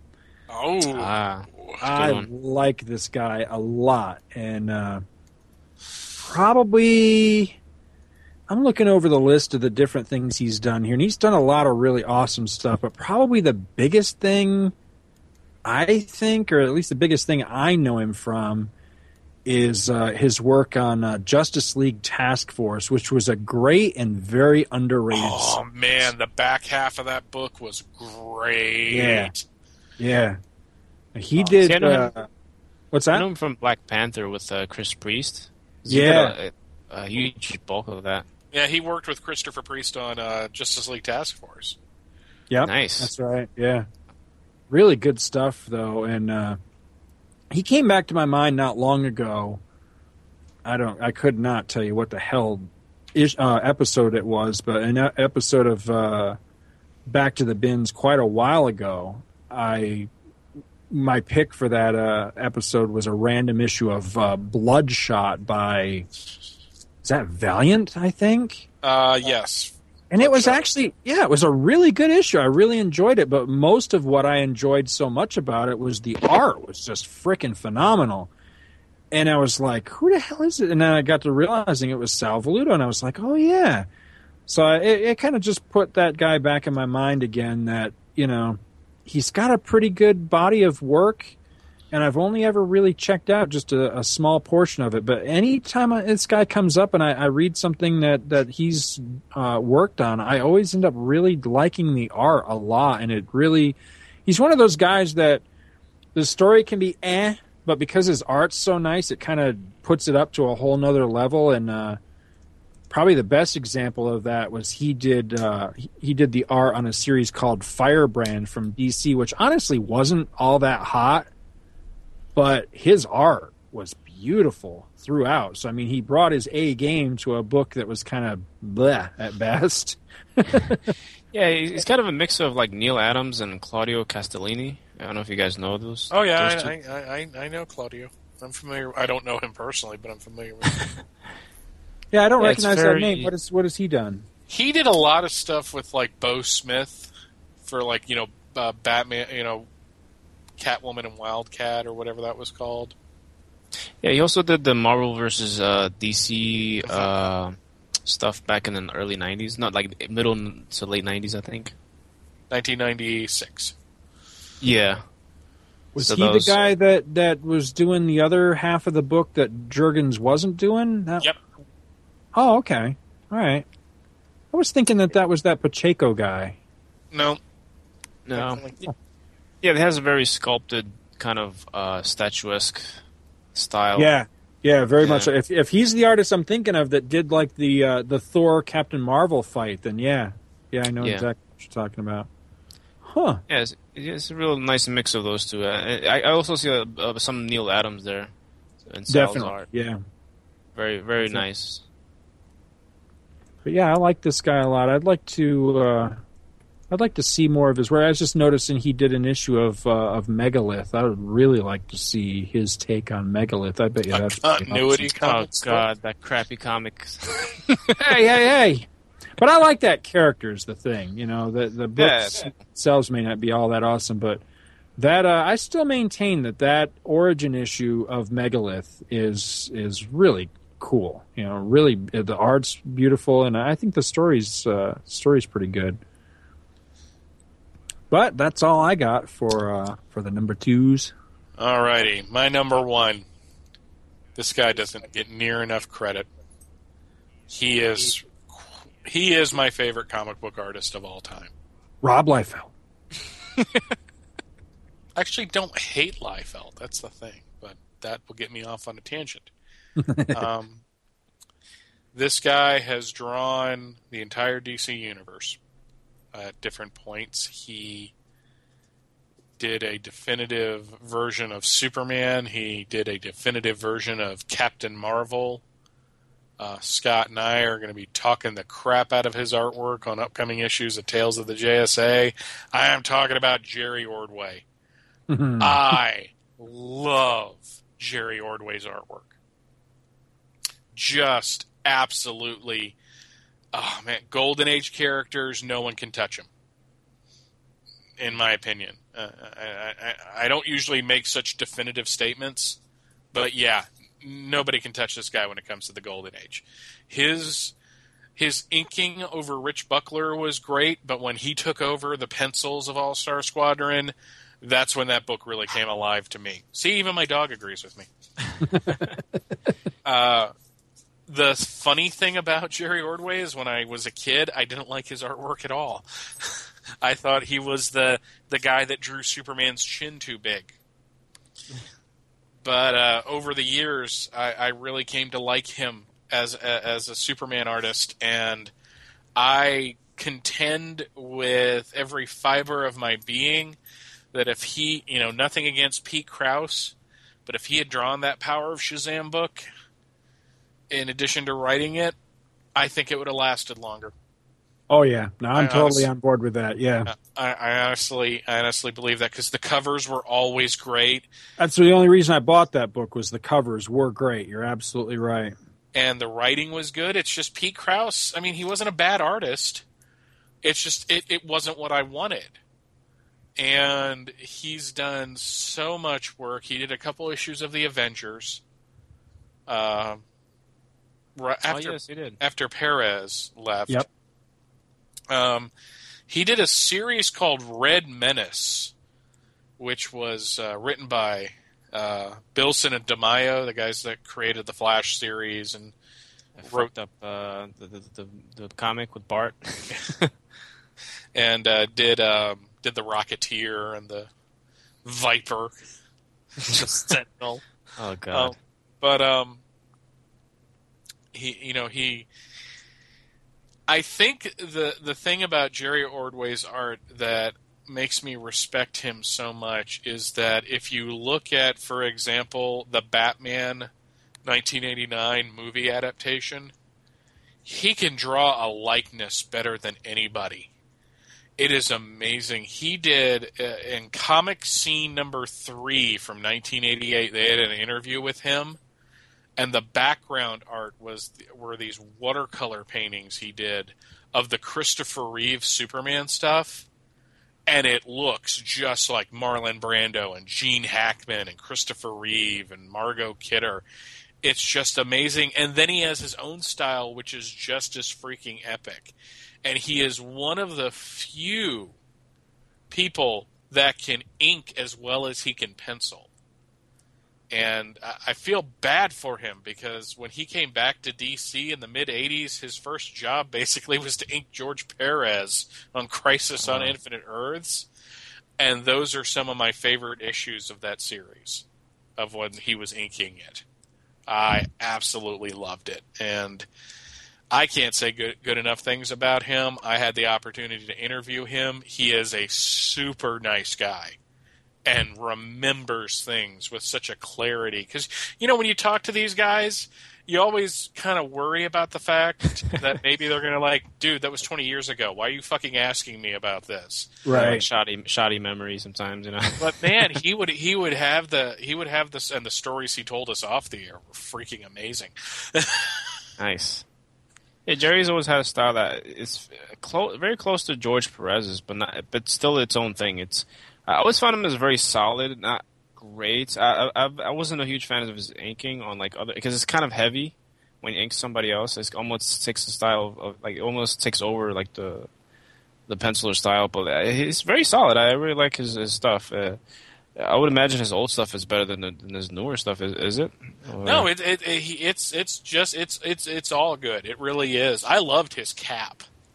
I think he did a Mhm. great Captain America.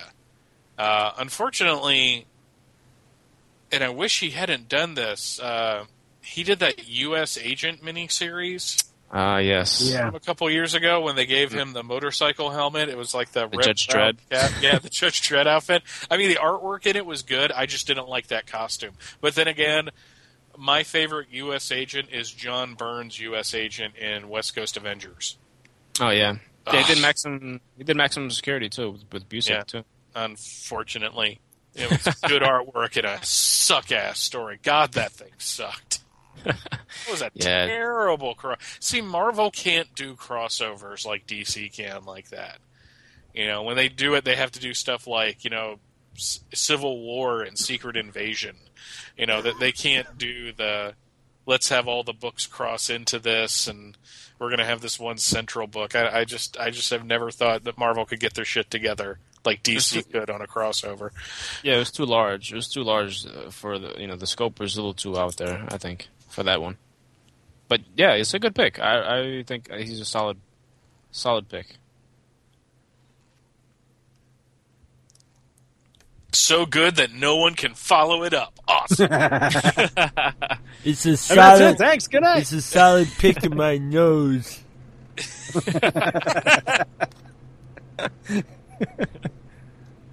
Who's You're up right. next? it's Will. I thought. All right. Uh, I guess be, this will be my last one for the night because I don't have much else. Um, I'm gonna go with Evan Dorkin. I mentioned him earlier. Uh, you might know him from uh, Milk and Cheese, which was like a kind of a popular thing in the '90s. Um, he also did uh, some really fun strips for the Bizarro World um, uh, original graphic novel. Yeah. Yeah, it was really it's really fun. I really recommend that. It's lots of uh, fun with the DC characters, a lot of fun Aquaman stuff and Superman and Bizarro. Yeah, lo- lo- lots of cool stuff. He also did, uh, interestingly enough, the Bill and Ted um, licensed comics Yep. for Marvel. That's right. Yep. Yes, he did. Yeah, and those are, are really fun books. Uh, I love his style. You, you definitely see a lot of influence. Um, that um, yeah, there's other other Indian artist called uh, Jim Mahfood, who uh, takes a lot of uh, style from from Evan.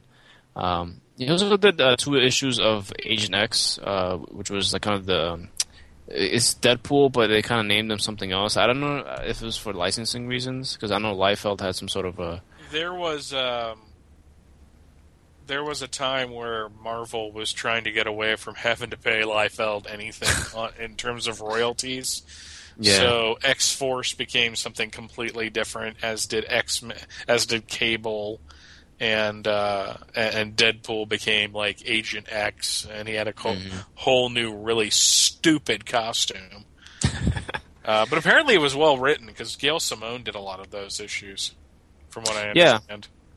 Yeah, she did. It was, it was really well received, and um, Evan only did two issues, but they were really fun. He did it with uh, Juan Bobillo, who did a. Uh, he's very uh, uh, say quirky artist, uh, kind of cartoony, uh, but still fun. Uh, He did the She-Hulk issues with Dan Slott when they when that book first came out, um, and Evan also did a, a Thing miniseries as well, which is pretty fun. Um, Evan's a, a great guy too. I met him uh, at my local comic shop. He's very fun, very uh, forthcoming with his experiences. He's not a big fan of the current Marvel, but he's he's a fan of fun comics. Uh, That's why he does. He sticks to little fun indie things here and there. He's got a And he's a very blog. very cool artist. Yes, His he's a very is, good blog. is entertaining as hell and funny. Yeah, he's a very. I, I, I had a feeling, Chris, you would you would There's know this guy. there's a He's lot of cool. his stuff in my my roommate especially is a huge fan of his. She has every milk and cheese. We have big giant honkin' milk and cheese um, refrigerator magnets on our refrigerator. Nice.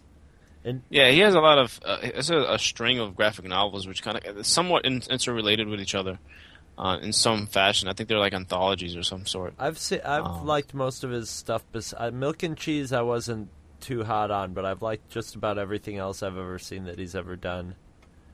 And yeah, you're right. Jim Mahfood definitely did did like rip him off a little bit. I think didn't Jim Mahfood It's do just- one of the Clerks comics or the early Jay and Silent Bob things, like when it was Oni double feature or something like that? I think he did, seem yeah. to remember that somehow. Which is funny because I'm like, when I went up to him, I was like, you know, your, your style is kind of similar to Jim Mahfood. He's like, uh, well, I, I know why you would say that, but no, I think he's trying to tell me in a nice way that that he was first and then it was Jim. Yeah, Mahfood. that's the other way around. yeah. So it was pretty uh, pretty funny because I wasn't really too aware of him. Um, uh, you know, uh, since having met him, uh, but he's a cool guy. He's really cool, and I would definitely recommend his stuff. Um, definitely check out the Bill and Ted licensed comics, his Agent X, and uh, his Bizarro World work. Uh, It was just a really fun DC trade. Uh, and he even little, made a little uh, autograph and drew a little Batman there, which was pretty fun. I'll have to show you guys later on, but it's he's a good creator. I would definitely recommend his stuff. Uh, very underrated. It's a shame he's not doing a whole lot of stuff recently with Marvel and or DC, but you know he's, he's still out there, so definitely seek out his work. Cool. Yes, I'll pass it to Chris That's then. me next. well, you know, I Yes. I switched off my last one because I wanted to pick another fun one, and this is this is. He's not for. It's Jesus He's not Christ. for. Yes. he, okay, now there's this guy you may have heard of him. His name is Jesus.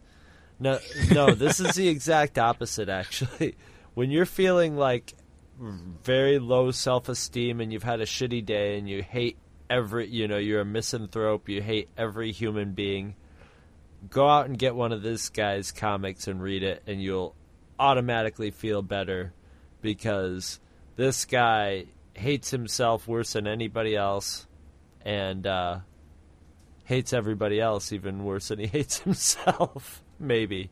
Is this Harvey Pekar? No.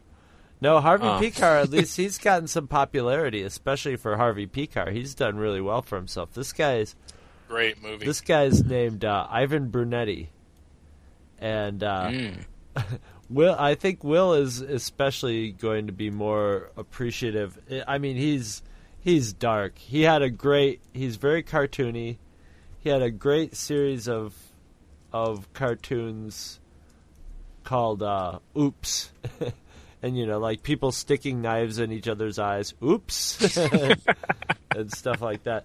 And uh, Sounds like right up my and he has one one comic that I don't know how this guy keeps it. I mean, it's literally his log of you know his workplace and the people he works with, and I hope they never get a hold of an issue of this comic because he just tears them apart and then like feels bad for tearing people apart and then starts tearing himself apart. And usually I hate that sort of stuff, but for some reason it cracks me up and and like if I'm in a bad mood it actually makes me feel better because it, it's definitely worse to be Ivan Brunetti than it is to be you. So and you can I get love this one. you can get a lot of really dark chuckles out of it too. Dark. There's like one one cartoon he has that I just punched up here. You know, just in a quick image search of Batman and Robin, and you know, Batman. Robin's looking at Batman all pissed off, and it's a very, it's almost a stick figure drawing, and Batman's going, "Huh? Define pederasty." Oh vile. man, this is great. Yeah, vile. But uh, yeah. Actually, I had another. I had another guy who was sort of the same way. But then I was looking at him, going, you know, Ivan Brunetti actually is even more misanthropic than this guy. So I'm gonna pick that because, you know, you've got everybody has that day at work or wherever where everybody in the outside world is a complete asshole. For Scott and I, that's called daily life. Yeah. Every waking was about to second. say. called yesterday. Yeah. I was like, yeah, I work retail. I know what that is. Yeah, and and you know, lots of people think that the the cure for that is happiness and you know some new agey music and light some candles and throw some patchouli in the in the incense burner and lay in the in the in a nice hot tub and stuff. But no, it's not. It's seeing something even worse. it's going I'd rather in, come home, get a pizza, and watch people beat the shit out of each other on a movie. Well, yeah, and then the, well then there's the Grand Theft Auto kind of video games where you can just go and you know pile up the pile Beat up the body, yeah, pile up the body count. I've I've seen, you know, I'm sure that's a definite big part of Scott's uh, mental health. Yep. You know what's funny is I'm looking at this guy's list of uh, credits here, and you've got titles like "Bizarro World," "Crime and Unusual Punishment," "Hate,", Hate and "Schizo." Schizo. Schizo And is a also good starting got- point for this guy. Schizo is the one with his office in it, and it's just great. But then you've also got Scooby Doo and Cartoon Network presents. It's like, what the fuck? Yeah, yeah. A random smattering. Yeah, and I mean, he's doing Scooby. Yeah, he's crazy. He's got to be insane. He's doing Scooby Doo, and then the next thing he's like, you know, has doing little stupid cartoons of people like raping corpses and stuff. So But that's hot, isn't it? I guess, yeah, Uh, Can you really rape something that's not alive? That's true. I mean, I hate to get into a semantical argument. That's another episode altogether. That could be a that could be one of the most downloaded Point least counterpoint.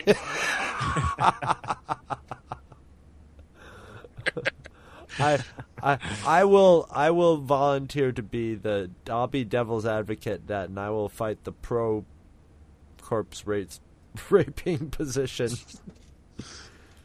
wow. just just because if anybody could do it it's me. Man, Ah, this is quite the conversation something. killer. Yikes! No, I'm just like looking at it. It's just like wow, it's pretty funny. He's, a men- he's he's he's mentally And for Will, and for Will Sanchez to say that, you know it's getting I'm waiting for the day that I throw something up there that what makes Will Sanchez go. I know what, but don't. No, I it, I don't know if I can be your friend now. That's really too disturbing. that day may dead. never come, but I'm gonna try. Uh, uh, all right. All right, Scott, who's your last one? My last one is Mike Nasser. I just uh, I I'm adore this surprised. I was art. expecting another Mike. I uh, I wish that he had done more work.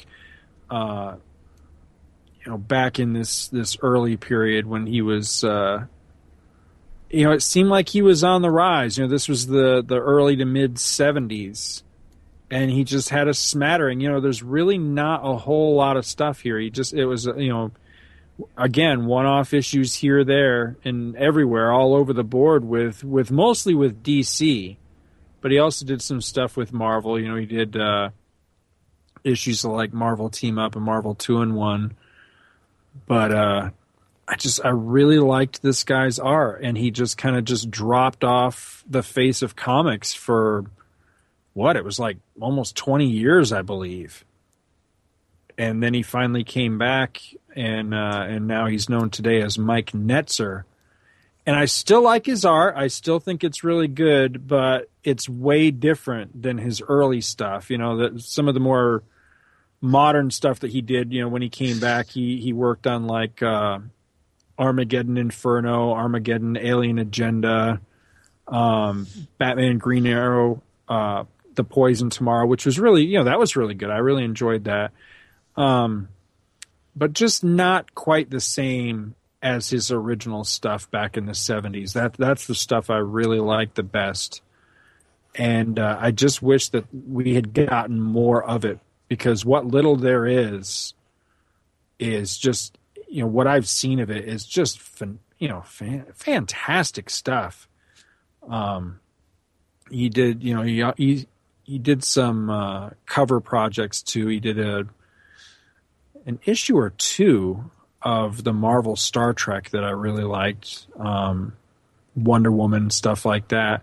But probably the biggest thing I know him for, and uh, I know we talked about this at length, so I won't go into it too much. But it was uh, he did the last two issues of DC's Kobra series, and then that spun into that issue of uh, DC Special Series. Um, I think it was number one, if I remember right the uh, the Batman story that's in there was actually supposed to be Kobra number eight, and those three issues together, taken in, in a as a whole, just form this awesome, awesome Batman story, and just some of the best Batman art of that era of the '70s, I think. And it's just that one short story, but just some really, really fantastic stuff. And uh, I, I'm actually slowly working to collect you know the different things that this guy did just because there's really not that much i mean it's it's a pretty short list so it shouldn't take too awful long to collect everything but uh, I, I haven't seen anything of his yet that i didn't like. And that includes you know there was a a story i kind of just stumbled across recently in uh, adventure comics an issue uh, or a story of the flash that he did. He was inked by uh, Vinny Colletta, who I just can't stand. But even Vinny Colletta could, didn't bring him down, you know, which is pretty remarkable. You know, he's such a solid artist that even Vinnie Colletta couldn't ruin him. So that that was really cool.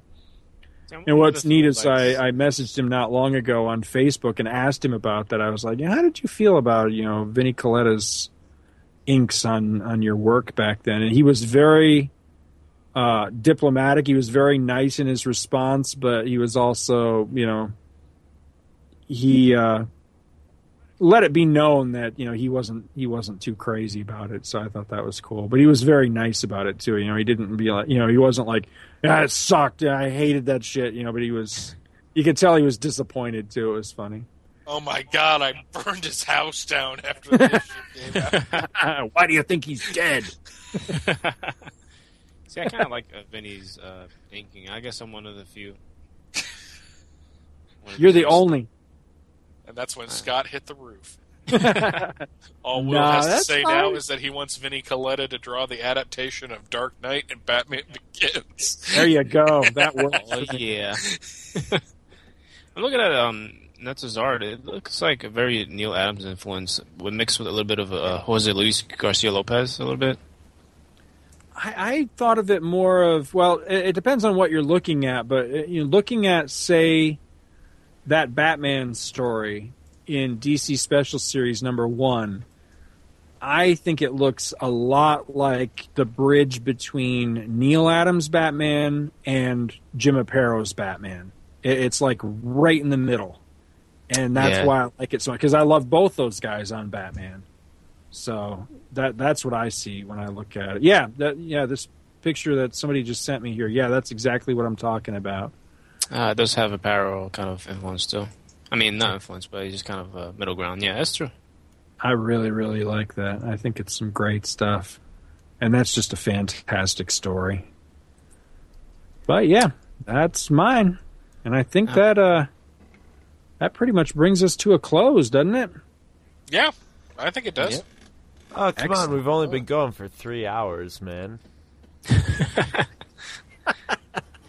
Can't we think Chris of gonna any more edit it down. underappreciated? Um, I've got some runners up. Uh, Val Sure. Semeiks, who drew DC One Million. Oh, and the JLA. Um, Oh, Val Semeiks. Yeah, I love I love that guy. Yeah. Um, Todd Nyack, who did Young Justice. You know that guy? I'm sorry, I don't mean to interrupt you. The guy you just mentioned, that's who I was thinking of. Did that uh, Legends of the DC universe? He did a Superman story in that, but that's the guy I was thinking of. Yeah, I, I sometimes I get those two confused. But yeah, Yeah, that's Semeiks. Yeah, yeah, yeah, he did JLA incarnations too with Ostrander. that's right. That's right. Yeah, good choice. Um, Yeah. To- Todd Nyack, who did Young Justice, uh, Mike Wieringo, who did Flash and Superman and the Fantastic Four, Butch Guice, oh, Butch Yes. Guice. uh, loved his Awesome. Flash, liked his Superman, Michael Bair, uh, who who has inked a lot of like the Young Justice, Young All Stars, and uh, eventually did some work with uh, on Infinity Incorporated and all that. Alan Davis, really like Alan Davis's stuff. The Um, only piece of original art that I own, um, save for those uh, those pages of Alf that were recently given to me, is uh, is a Mike Bair page from In- Infinity Inc. I love Mike Bair. Yeah, I should have put him on my list. Guy yeah, he inks. Oh, go ahead. Sorry. I'm sorry. Oh, he inks. Um, what's this guy? Uh, Rags Morales a lot now. Yes. hmm Uh, Dave Hoover, who took over for um, Tom Lyle on Starman. I liked his stuff. He did an Invaders miniseries or limited series as well. Uh, I actually had Greg LaRocque as one of my uh, as one of my runners, Runners up. uh, Howard Porter, mainly from his JLA and Ray run. I, I liked both of those. Yeah, I like his stuff on the Ray. Yeah. Leonard Kirk, who penciled a lot of Peter David's Supergirl book, Mhm. I really liked his style. Um, Ed McGuinness took me a while, but I really warmed up to his Superman. Uh, Mike McKone, who's been Oh, good. in the business forever. I know. Mhm. I, I opened up like Justice League annual number one from like 1987, and he did the work in that. Wow. Uh, speaking of Justice League, Kevin Maguire. Love Kevin Maguire. Uh, no one does facial expressions like Kevin Maguire does. A guy named Grant Miehm. He was one of the other guys that did. Uh, he did Legend of the Shield for Impact, uh, and I, I've just always kind of liked. He had a really solid style. Uh, Paris Cullins, who did Ah, Blue Devil and uh, Blue Beetle. yep. uh, Steve Lightle, and last, but by certainly no means least, Stuart Immonen. Uh, really loved his work on Superman, He's great. like a lot. So, uh, but that that was my little post-it note list that I made up at work three weeks ago when we originally were going to. That's a really good list. You you thought of a lot of guys that I should have thought of. In fact, the only one you mentioned that I can't get behind, I'm sorry, is that uh, I don't know how you pronounce his last name. That Todd Nayak. Nyack. Yeah. Oh. Oh my God, I could not stand the art on that book. I think that's what kept me from buying that book. Uh, You know, when it was actually coming out, I bought it in back issues, dirt cheap. But Young Justice is one of my favorite titles ever, and his artwork was the reason for a lot of that. So, DC never wants to release the trade of that. well, they're going to have to now. They're Well, it's forced gonna- into a corner. There's, Oh, an anima- guess. there's a Young Justice animated series coming on. Uh, yeah, that's what it's called. oh, Yeah. really? Yeah. Huh. I wonder what Uh, yeah, the that- uh, animation style is going to be. Uh, I'll give me a second. Uh, somebody go off with their. Uh, I guess Will's next with his runners up. Um, my only one was um, Alex Saviuk from Web of Spider-Man, like because I liked his um, '90s Spider-Man stuff, but that's pretty much it. Outside of that, I think uh, Mike took all the good ones. Sorry. it's okay. it's Prick. all right. I, I just got a couple. I got um, Dennis Worden, who did Stick Boy and Hellboy, stick figure stuff. That was what um, Ivan Brunetti bumped off, and uh, Jim Severin. I love Jim Severin's art. I just Ooh, yeah. I, I just love his style. I love when he would do stuff, especially for like creepy and eerie, and would do science fiction and horror stories. Good choice. I, I just love his mixture of somewhat cartoony but very realistic at the same time and detailed. It's, a, it's like I'd throw any of the EC guys along with that. Mm-hmm. Yeah, EC had a lot of really good artists there. But I, I think he's right up there with like Bernie Wrightson, but he doesn't get as many props as Bernie Wrightson. The man that doesn't age. There's a painting in Bernie Wrightson's Yeah, attic that gets older. It's like a rotten corpse right now. Yeah. Yeah, the the Young Justice has the uh, the same Aquaman that I showed you guys. I mean, uh, Aqualad that I showed you guys, but he looks a little different in the design. It's a little bit. It's like blonde hair and, bl- and like green eyes or something. what about you, Scott? would probably Dig that show. I've o- I've really just got a couple because uh, believe it or not, I I really struggled with my list, and I this is going to be one of those shows that as soon as it's up and it's posted, I'm going to think of like 50 people that I should have had on my list. I just know it. But I actually dug out um, somewhere. I have the old 1996 it was this book I bought and and I've I've loved it up until like the internet came along and made it kind of obsolete. But it was the Comic Book Index, where these guys uh, they pooled their collections together and and end up indexing. I think it was something like fifty thousand comic books or something crazy like that. And pulling out like you know all these credits of like writers and artists and everything, and it's just this massive printout basically of the works of all these popular comic book creators. And so i poured through that thing looking for names of people that i you know that i should have thrown out there and it, wa- i should have been writing this stuff down because how many freaking episodes have we done of this show now where i've said you know if we ever do that unappreciated thing you know this is definitely a name that's going to make that Uh-huh. list. I, I know there's names that i forgot but anyway a couple quick ones that were on my uh, my alternate list.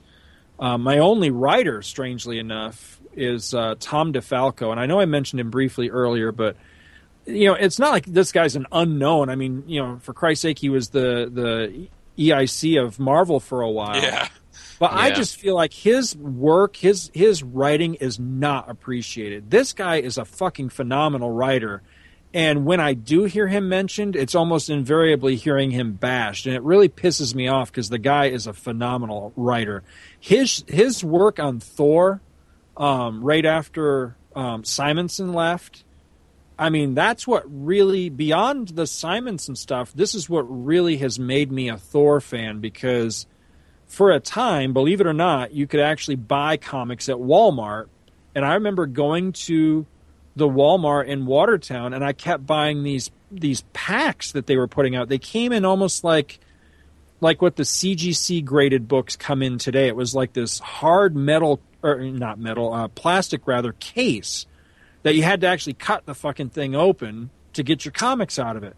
But I they were remember these dirt cheap packs of comics, and it would be like an entire like year and a half's worth run for a couple of bucks and it was all these issues of Thor, and I just kept going and buying them until I had, you know, this whole great big long run, and it's it's the whole Tom DeFalco run where, you know, we met um, that uh, what was that guy's name, Drago or whatever, the Thor of the future, and Thor fought the uh, the Celestials and actually broke Mjolnir and stuff like that. We we and it, we got into like the Eric Masterson stuff where he took over as Thor, and then eventually Thor came back. So then Masterson became um, Thunderstrike and went off to his own book. That entire era, I got dirt cheap.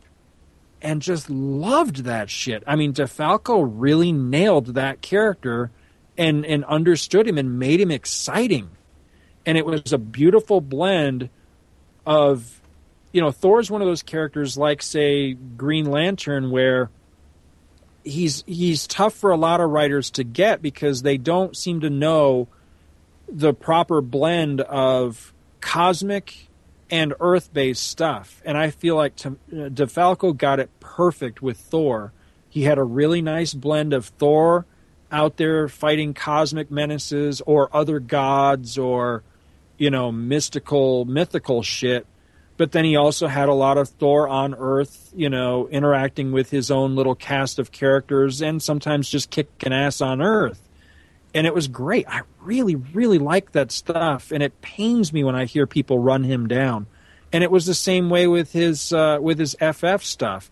I don't think the FF stuff is quite as strong as the Thor stuff, but for a time, when the FF was hot again, real briefly there, um, just prior to like the nobody gets out alive storyline that was some good shit. And the ff was exciting again for the first time in a hell of a long time. And i really enjoyed that. And i know there's other things that he's done too that i'm forgetting. Um, you know a lot of people would would hold up his uh, spider girl stuff but i haven't really read a whole lot of that. I read the origin and i read about the first i think half year and that's as far as I've made it. I, I keep meaning to get back to it, and I, it's just kind of low on my, my list of priorities reading wise. But I've got the first like twenty some odd issues of the most current series that just got canceled. If uh, you want them, sure, if you don't want them. I mean, I don't think I've ever read anything of his that I didn't dig. I, I, he's just one of those guys. To me, he's right up there with like Roger Stern, that just writes in a classic comic book style that just works for me. Whenever I read something by him, I just walk away always going, now that's comics. That's how comics should be written right there. So, yeah, I, I really, really like that guy. Um, really, the only other ones I've got on my list, uh, Jerry Bingham. He's right up there. He, to me, he's very similar in my mind to Mike Nasser where he there's not a huge body of work that he's done, but what he has done, I really really like. Which which Ra's al Ghul story was it he did? Was it Bride of the Demon? Son of the Demon? It was the one where at the end Batman and Talia had had had the baby that eventually has Son of the Demon. Is that son? Yeah, he drew that. And it's oh my god, is the art gorgeous in that. That's really some awesome stuff. Um, another one. I, this one kind of surprised me for for my own sake because I don't like this guy as an artist on a book, but his covers to me are like when I when I think of back, you know, think back to like comic covers of the 70s that I think are the most exciting and thrill me the most. Nick Cardy. I don't like his interior art. Like uh, I was looking at uh, some issues of uh, All Star Western the other day that had um, Bat Lash stories in it, and I was like, "Wow, I really don't like this art. Who is this?" And I was like, "Whoa, this is Nick Cardy." So yeah, I don't. It's weird. I don't like his interior stuff, but some of the like the Superman covers he did when I was a kid. I mean, I remember there's there's one where uh, it's almost a take on the Flash 123 cover, you know, with the two flashes running towards the construction worker and they're trying to save him. It's this one where Lois Lane in this very, very 70s outfit is like checking her watch or something. And there's this wall behind her. And on each side of the wall is a Superman flying towards her. And they're both thinking the same thing that they're late for their date with Lois Lane. I don't know what it is about that cover. I just dig it. It's really, really cool. He did one with like Superman getting sucked through the center of the earth or something like that and he's all stretched out and elongated and he's reaching out to the to the reader you know to save him and stuff like that. Just some really cool covers. There was like a slightly creepy factor to the covers that he did and i think that's what i liked about him so much. And, yeah very very pulpy kind of yeah. look. yeah. Yeah this very, aquaman is really yeah this aquaman is pretty awesome. I like this cover. Oh yeah Wow. I don't know if I have that issue, but yeah, I like that one a lot. I like the cross hatching look on that. Mm-hmm. It's, yeah, it's really cool. Um, and then lastly, and this is a guy, you guys have to forgive me because you'll be hearing a lot more about this guy um, in the future on uh, on my Jonah Hex podcast. But uh, Tony DeZuniga, God damn, is this guy a hell of an artist? And and once again, one of those well, guys. We'll be talking about him on All Star Squadron too. Yeah, yeah, yeah. That was one of my notes. Is uh, he did uh, the Shining Knight origin in All Star Squadron '62, and uh, that that's always been one of my favorite issues of that entire series, just because of that. Um, but yeah, his art on uh, Weird Western Tales, Jonah Hex. Well, actually, I mean, he's a co-creator of Jonah Hex. You know, right out of the gate with uh, All Star Western number ten, he was the artist on that just some really phenomenal stuff. He uh, did some work on Thor. He's done work on a lot of different titles, but those were the ones that always made the biggest impression on me. Was uh, you know his All Star, his Jonah Hex, and his Thor stuff really uh, really jumps out at me. But yeah, man, I, I love love his art, and just wish I'd hear you know more people mentioning him when they when they talk about great comic book artists because he's definitely one of the big ones but yeah, that's uh, that's my list. That's all I got. Yeah, the uh, DeFalco Thor stuff was pretty good. I, I liked his issue with uh, with Annihilus when he attacks Asgard. That was a really cool issue, and also when uh, the New Warriors debuted in one of his in his yeah, Thor books. that's right. That's right. Yeah, I forgot about that. You're absolutely right. Yeah, it's interesting. Yeah, very fun, kind of a Kirby throwback almost. You know. I think that's one of the you know when when he and uh, um, Frenz would team up. I thought they made a really good team. You know that that's one of those teams I'd like to hear mentioned more. You know when people talk about great, you know, comic book teams like uh, I don't know, like Byrne and Austin or something, or, or Byrne and uh, Claremont or you know whatever. I, I never hear anybody mention you know DeFalco Frenz, but I, I think they were a great team. Yeah, I yeah. think they worked very well together on on their stuff. That just like I say to me that's classic comics, you know, from from my era, you know, mm-hmm. of of what I would consider classics because that's when I was growing up and that's, you know, the stuff that was coming out was stuff by like these guys. Agreed. Agreed. Yes.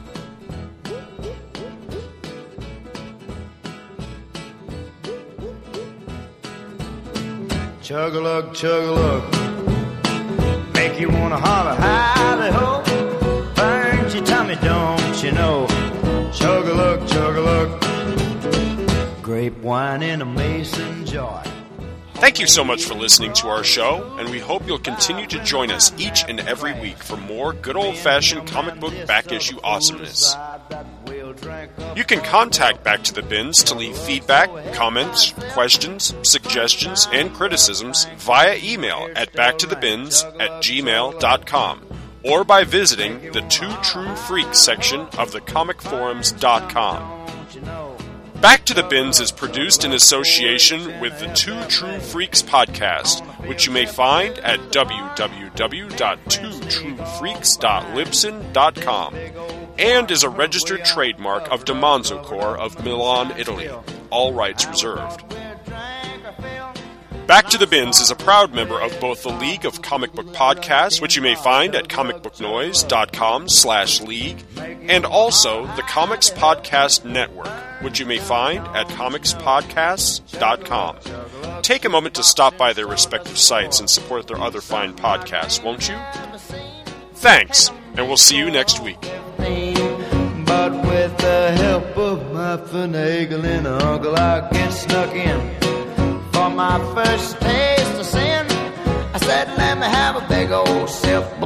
Right on a double backflip. Chug a lug, chug a lug. Make you wanna holler, highly, oh. Burns your tummy, don't you know? Chug a lug, chug a lug, take a drink, take a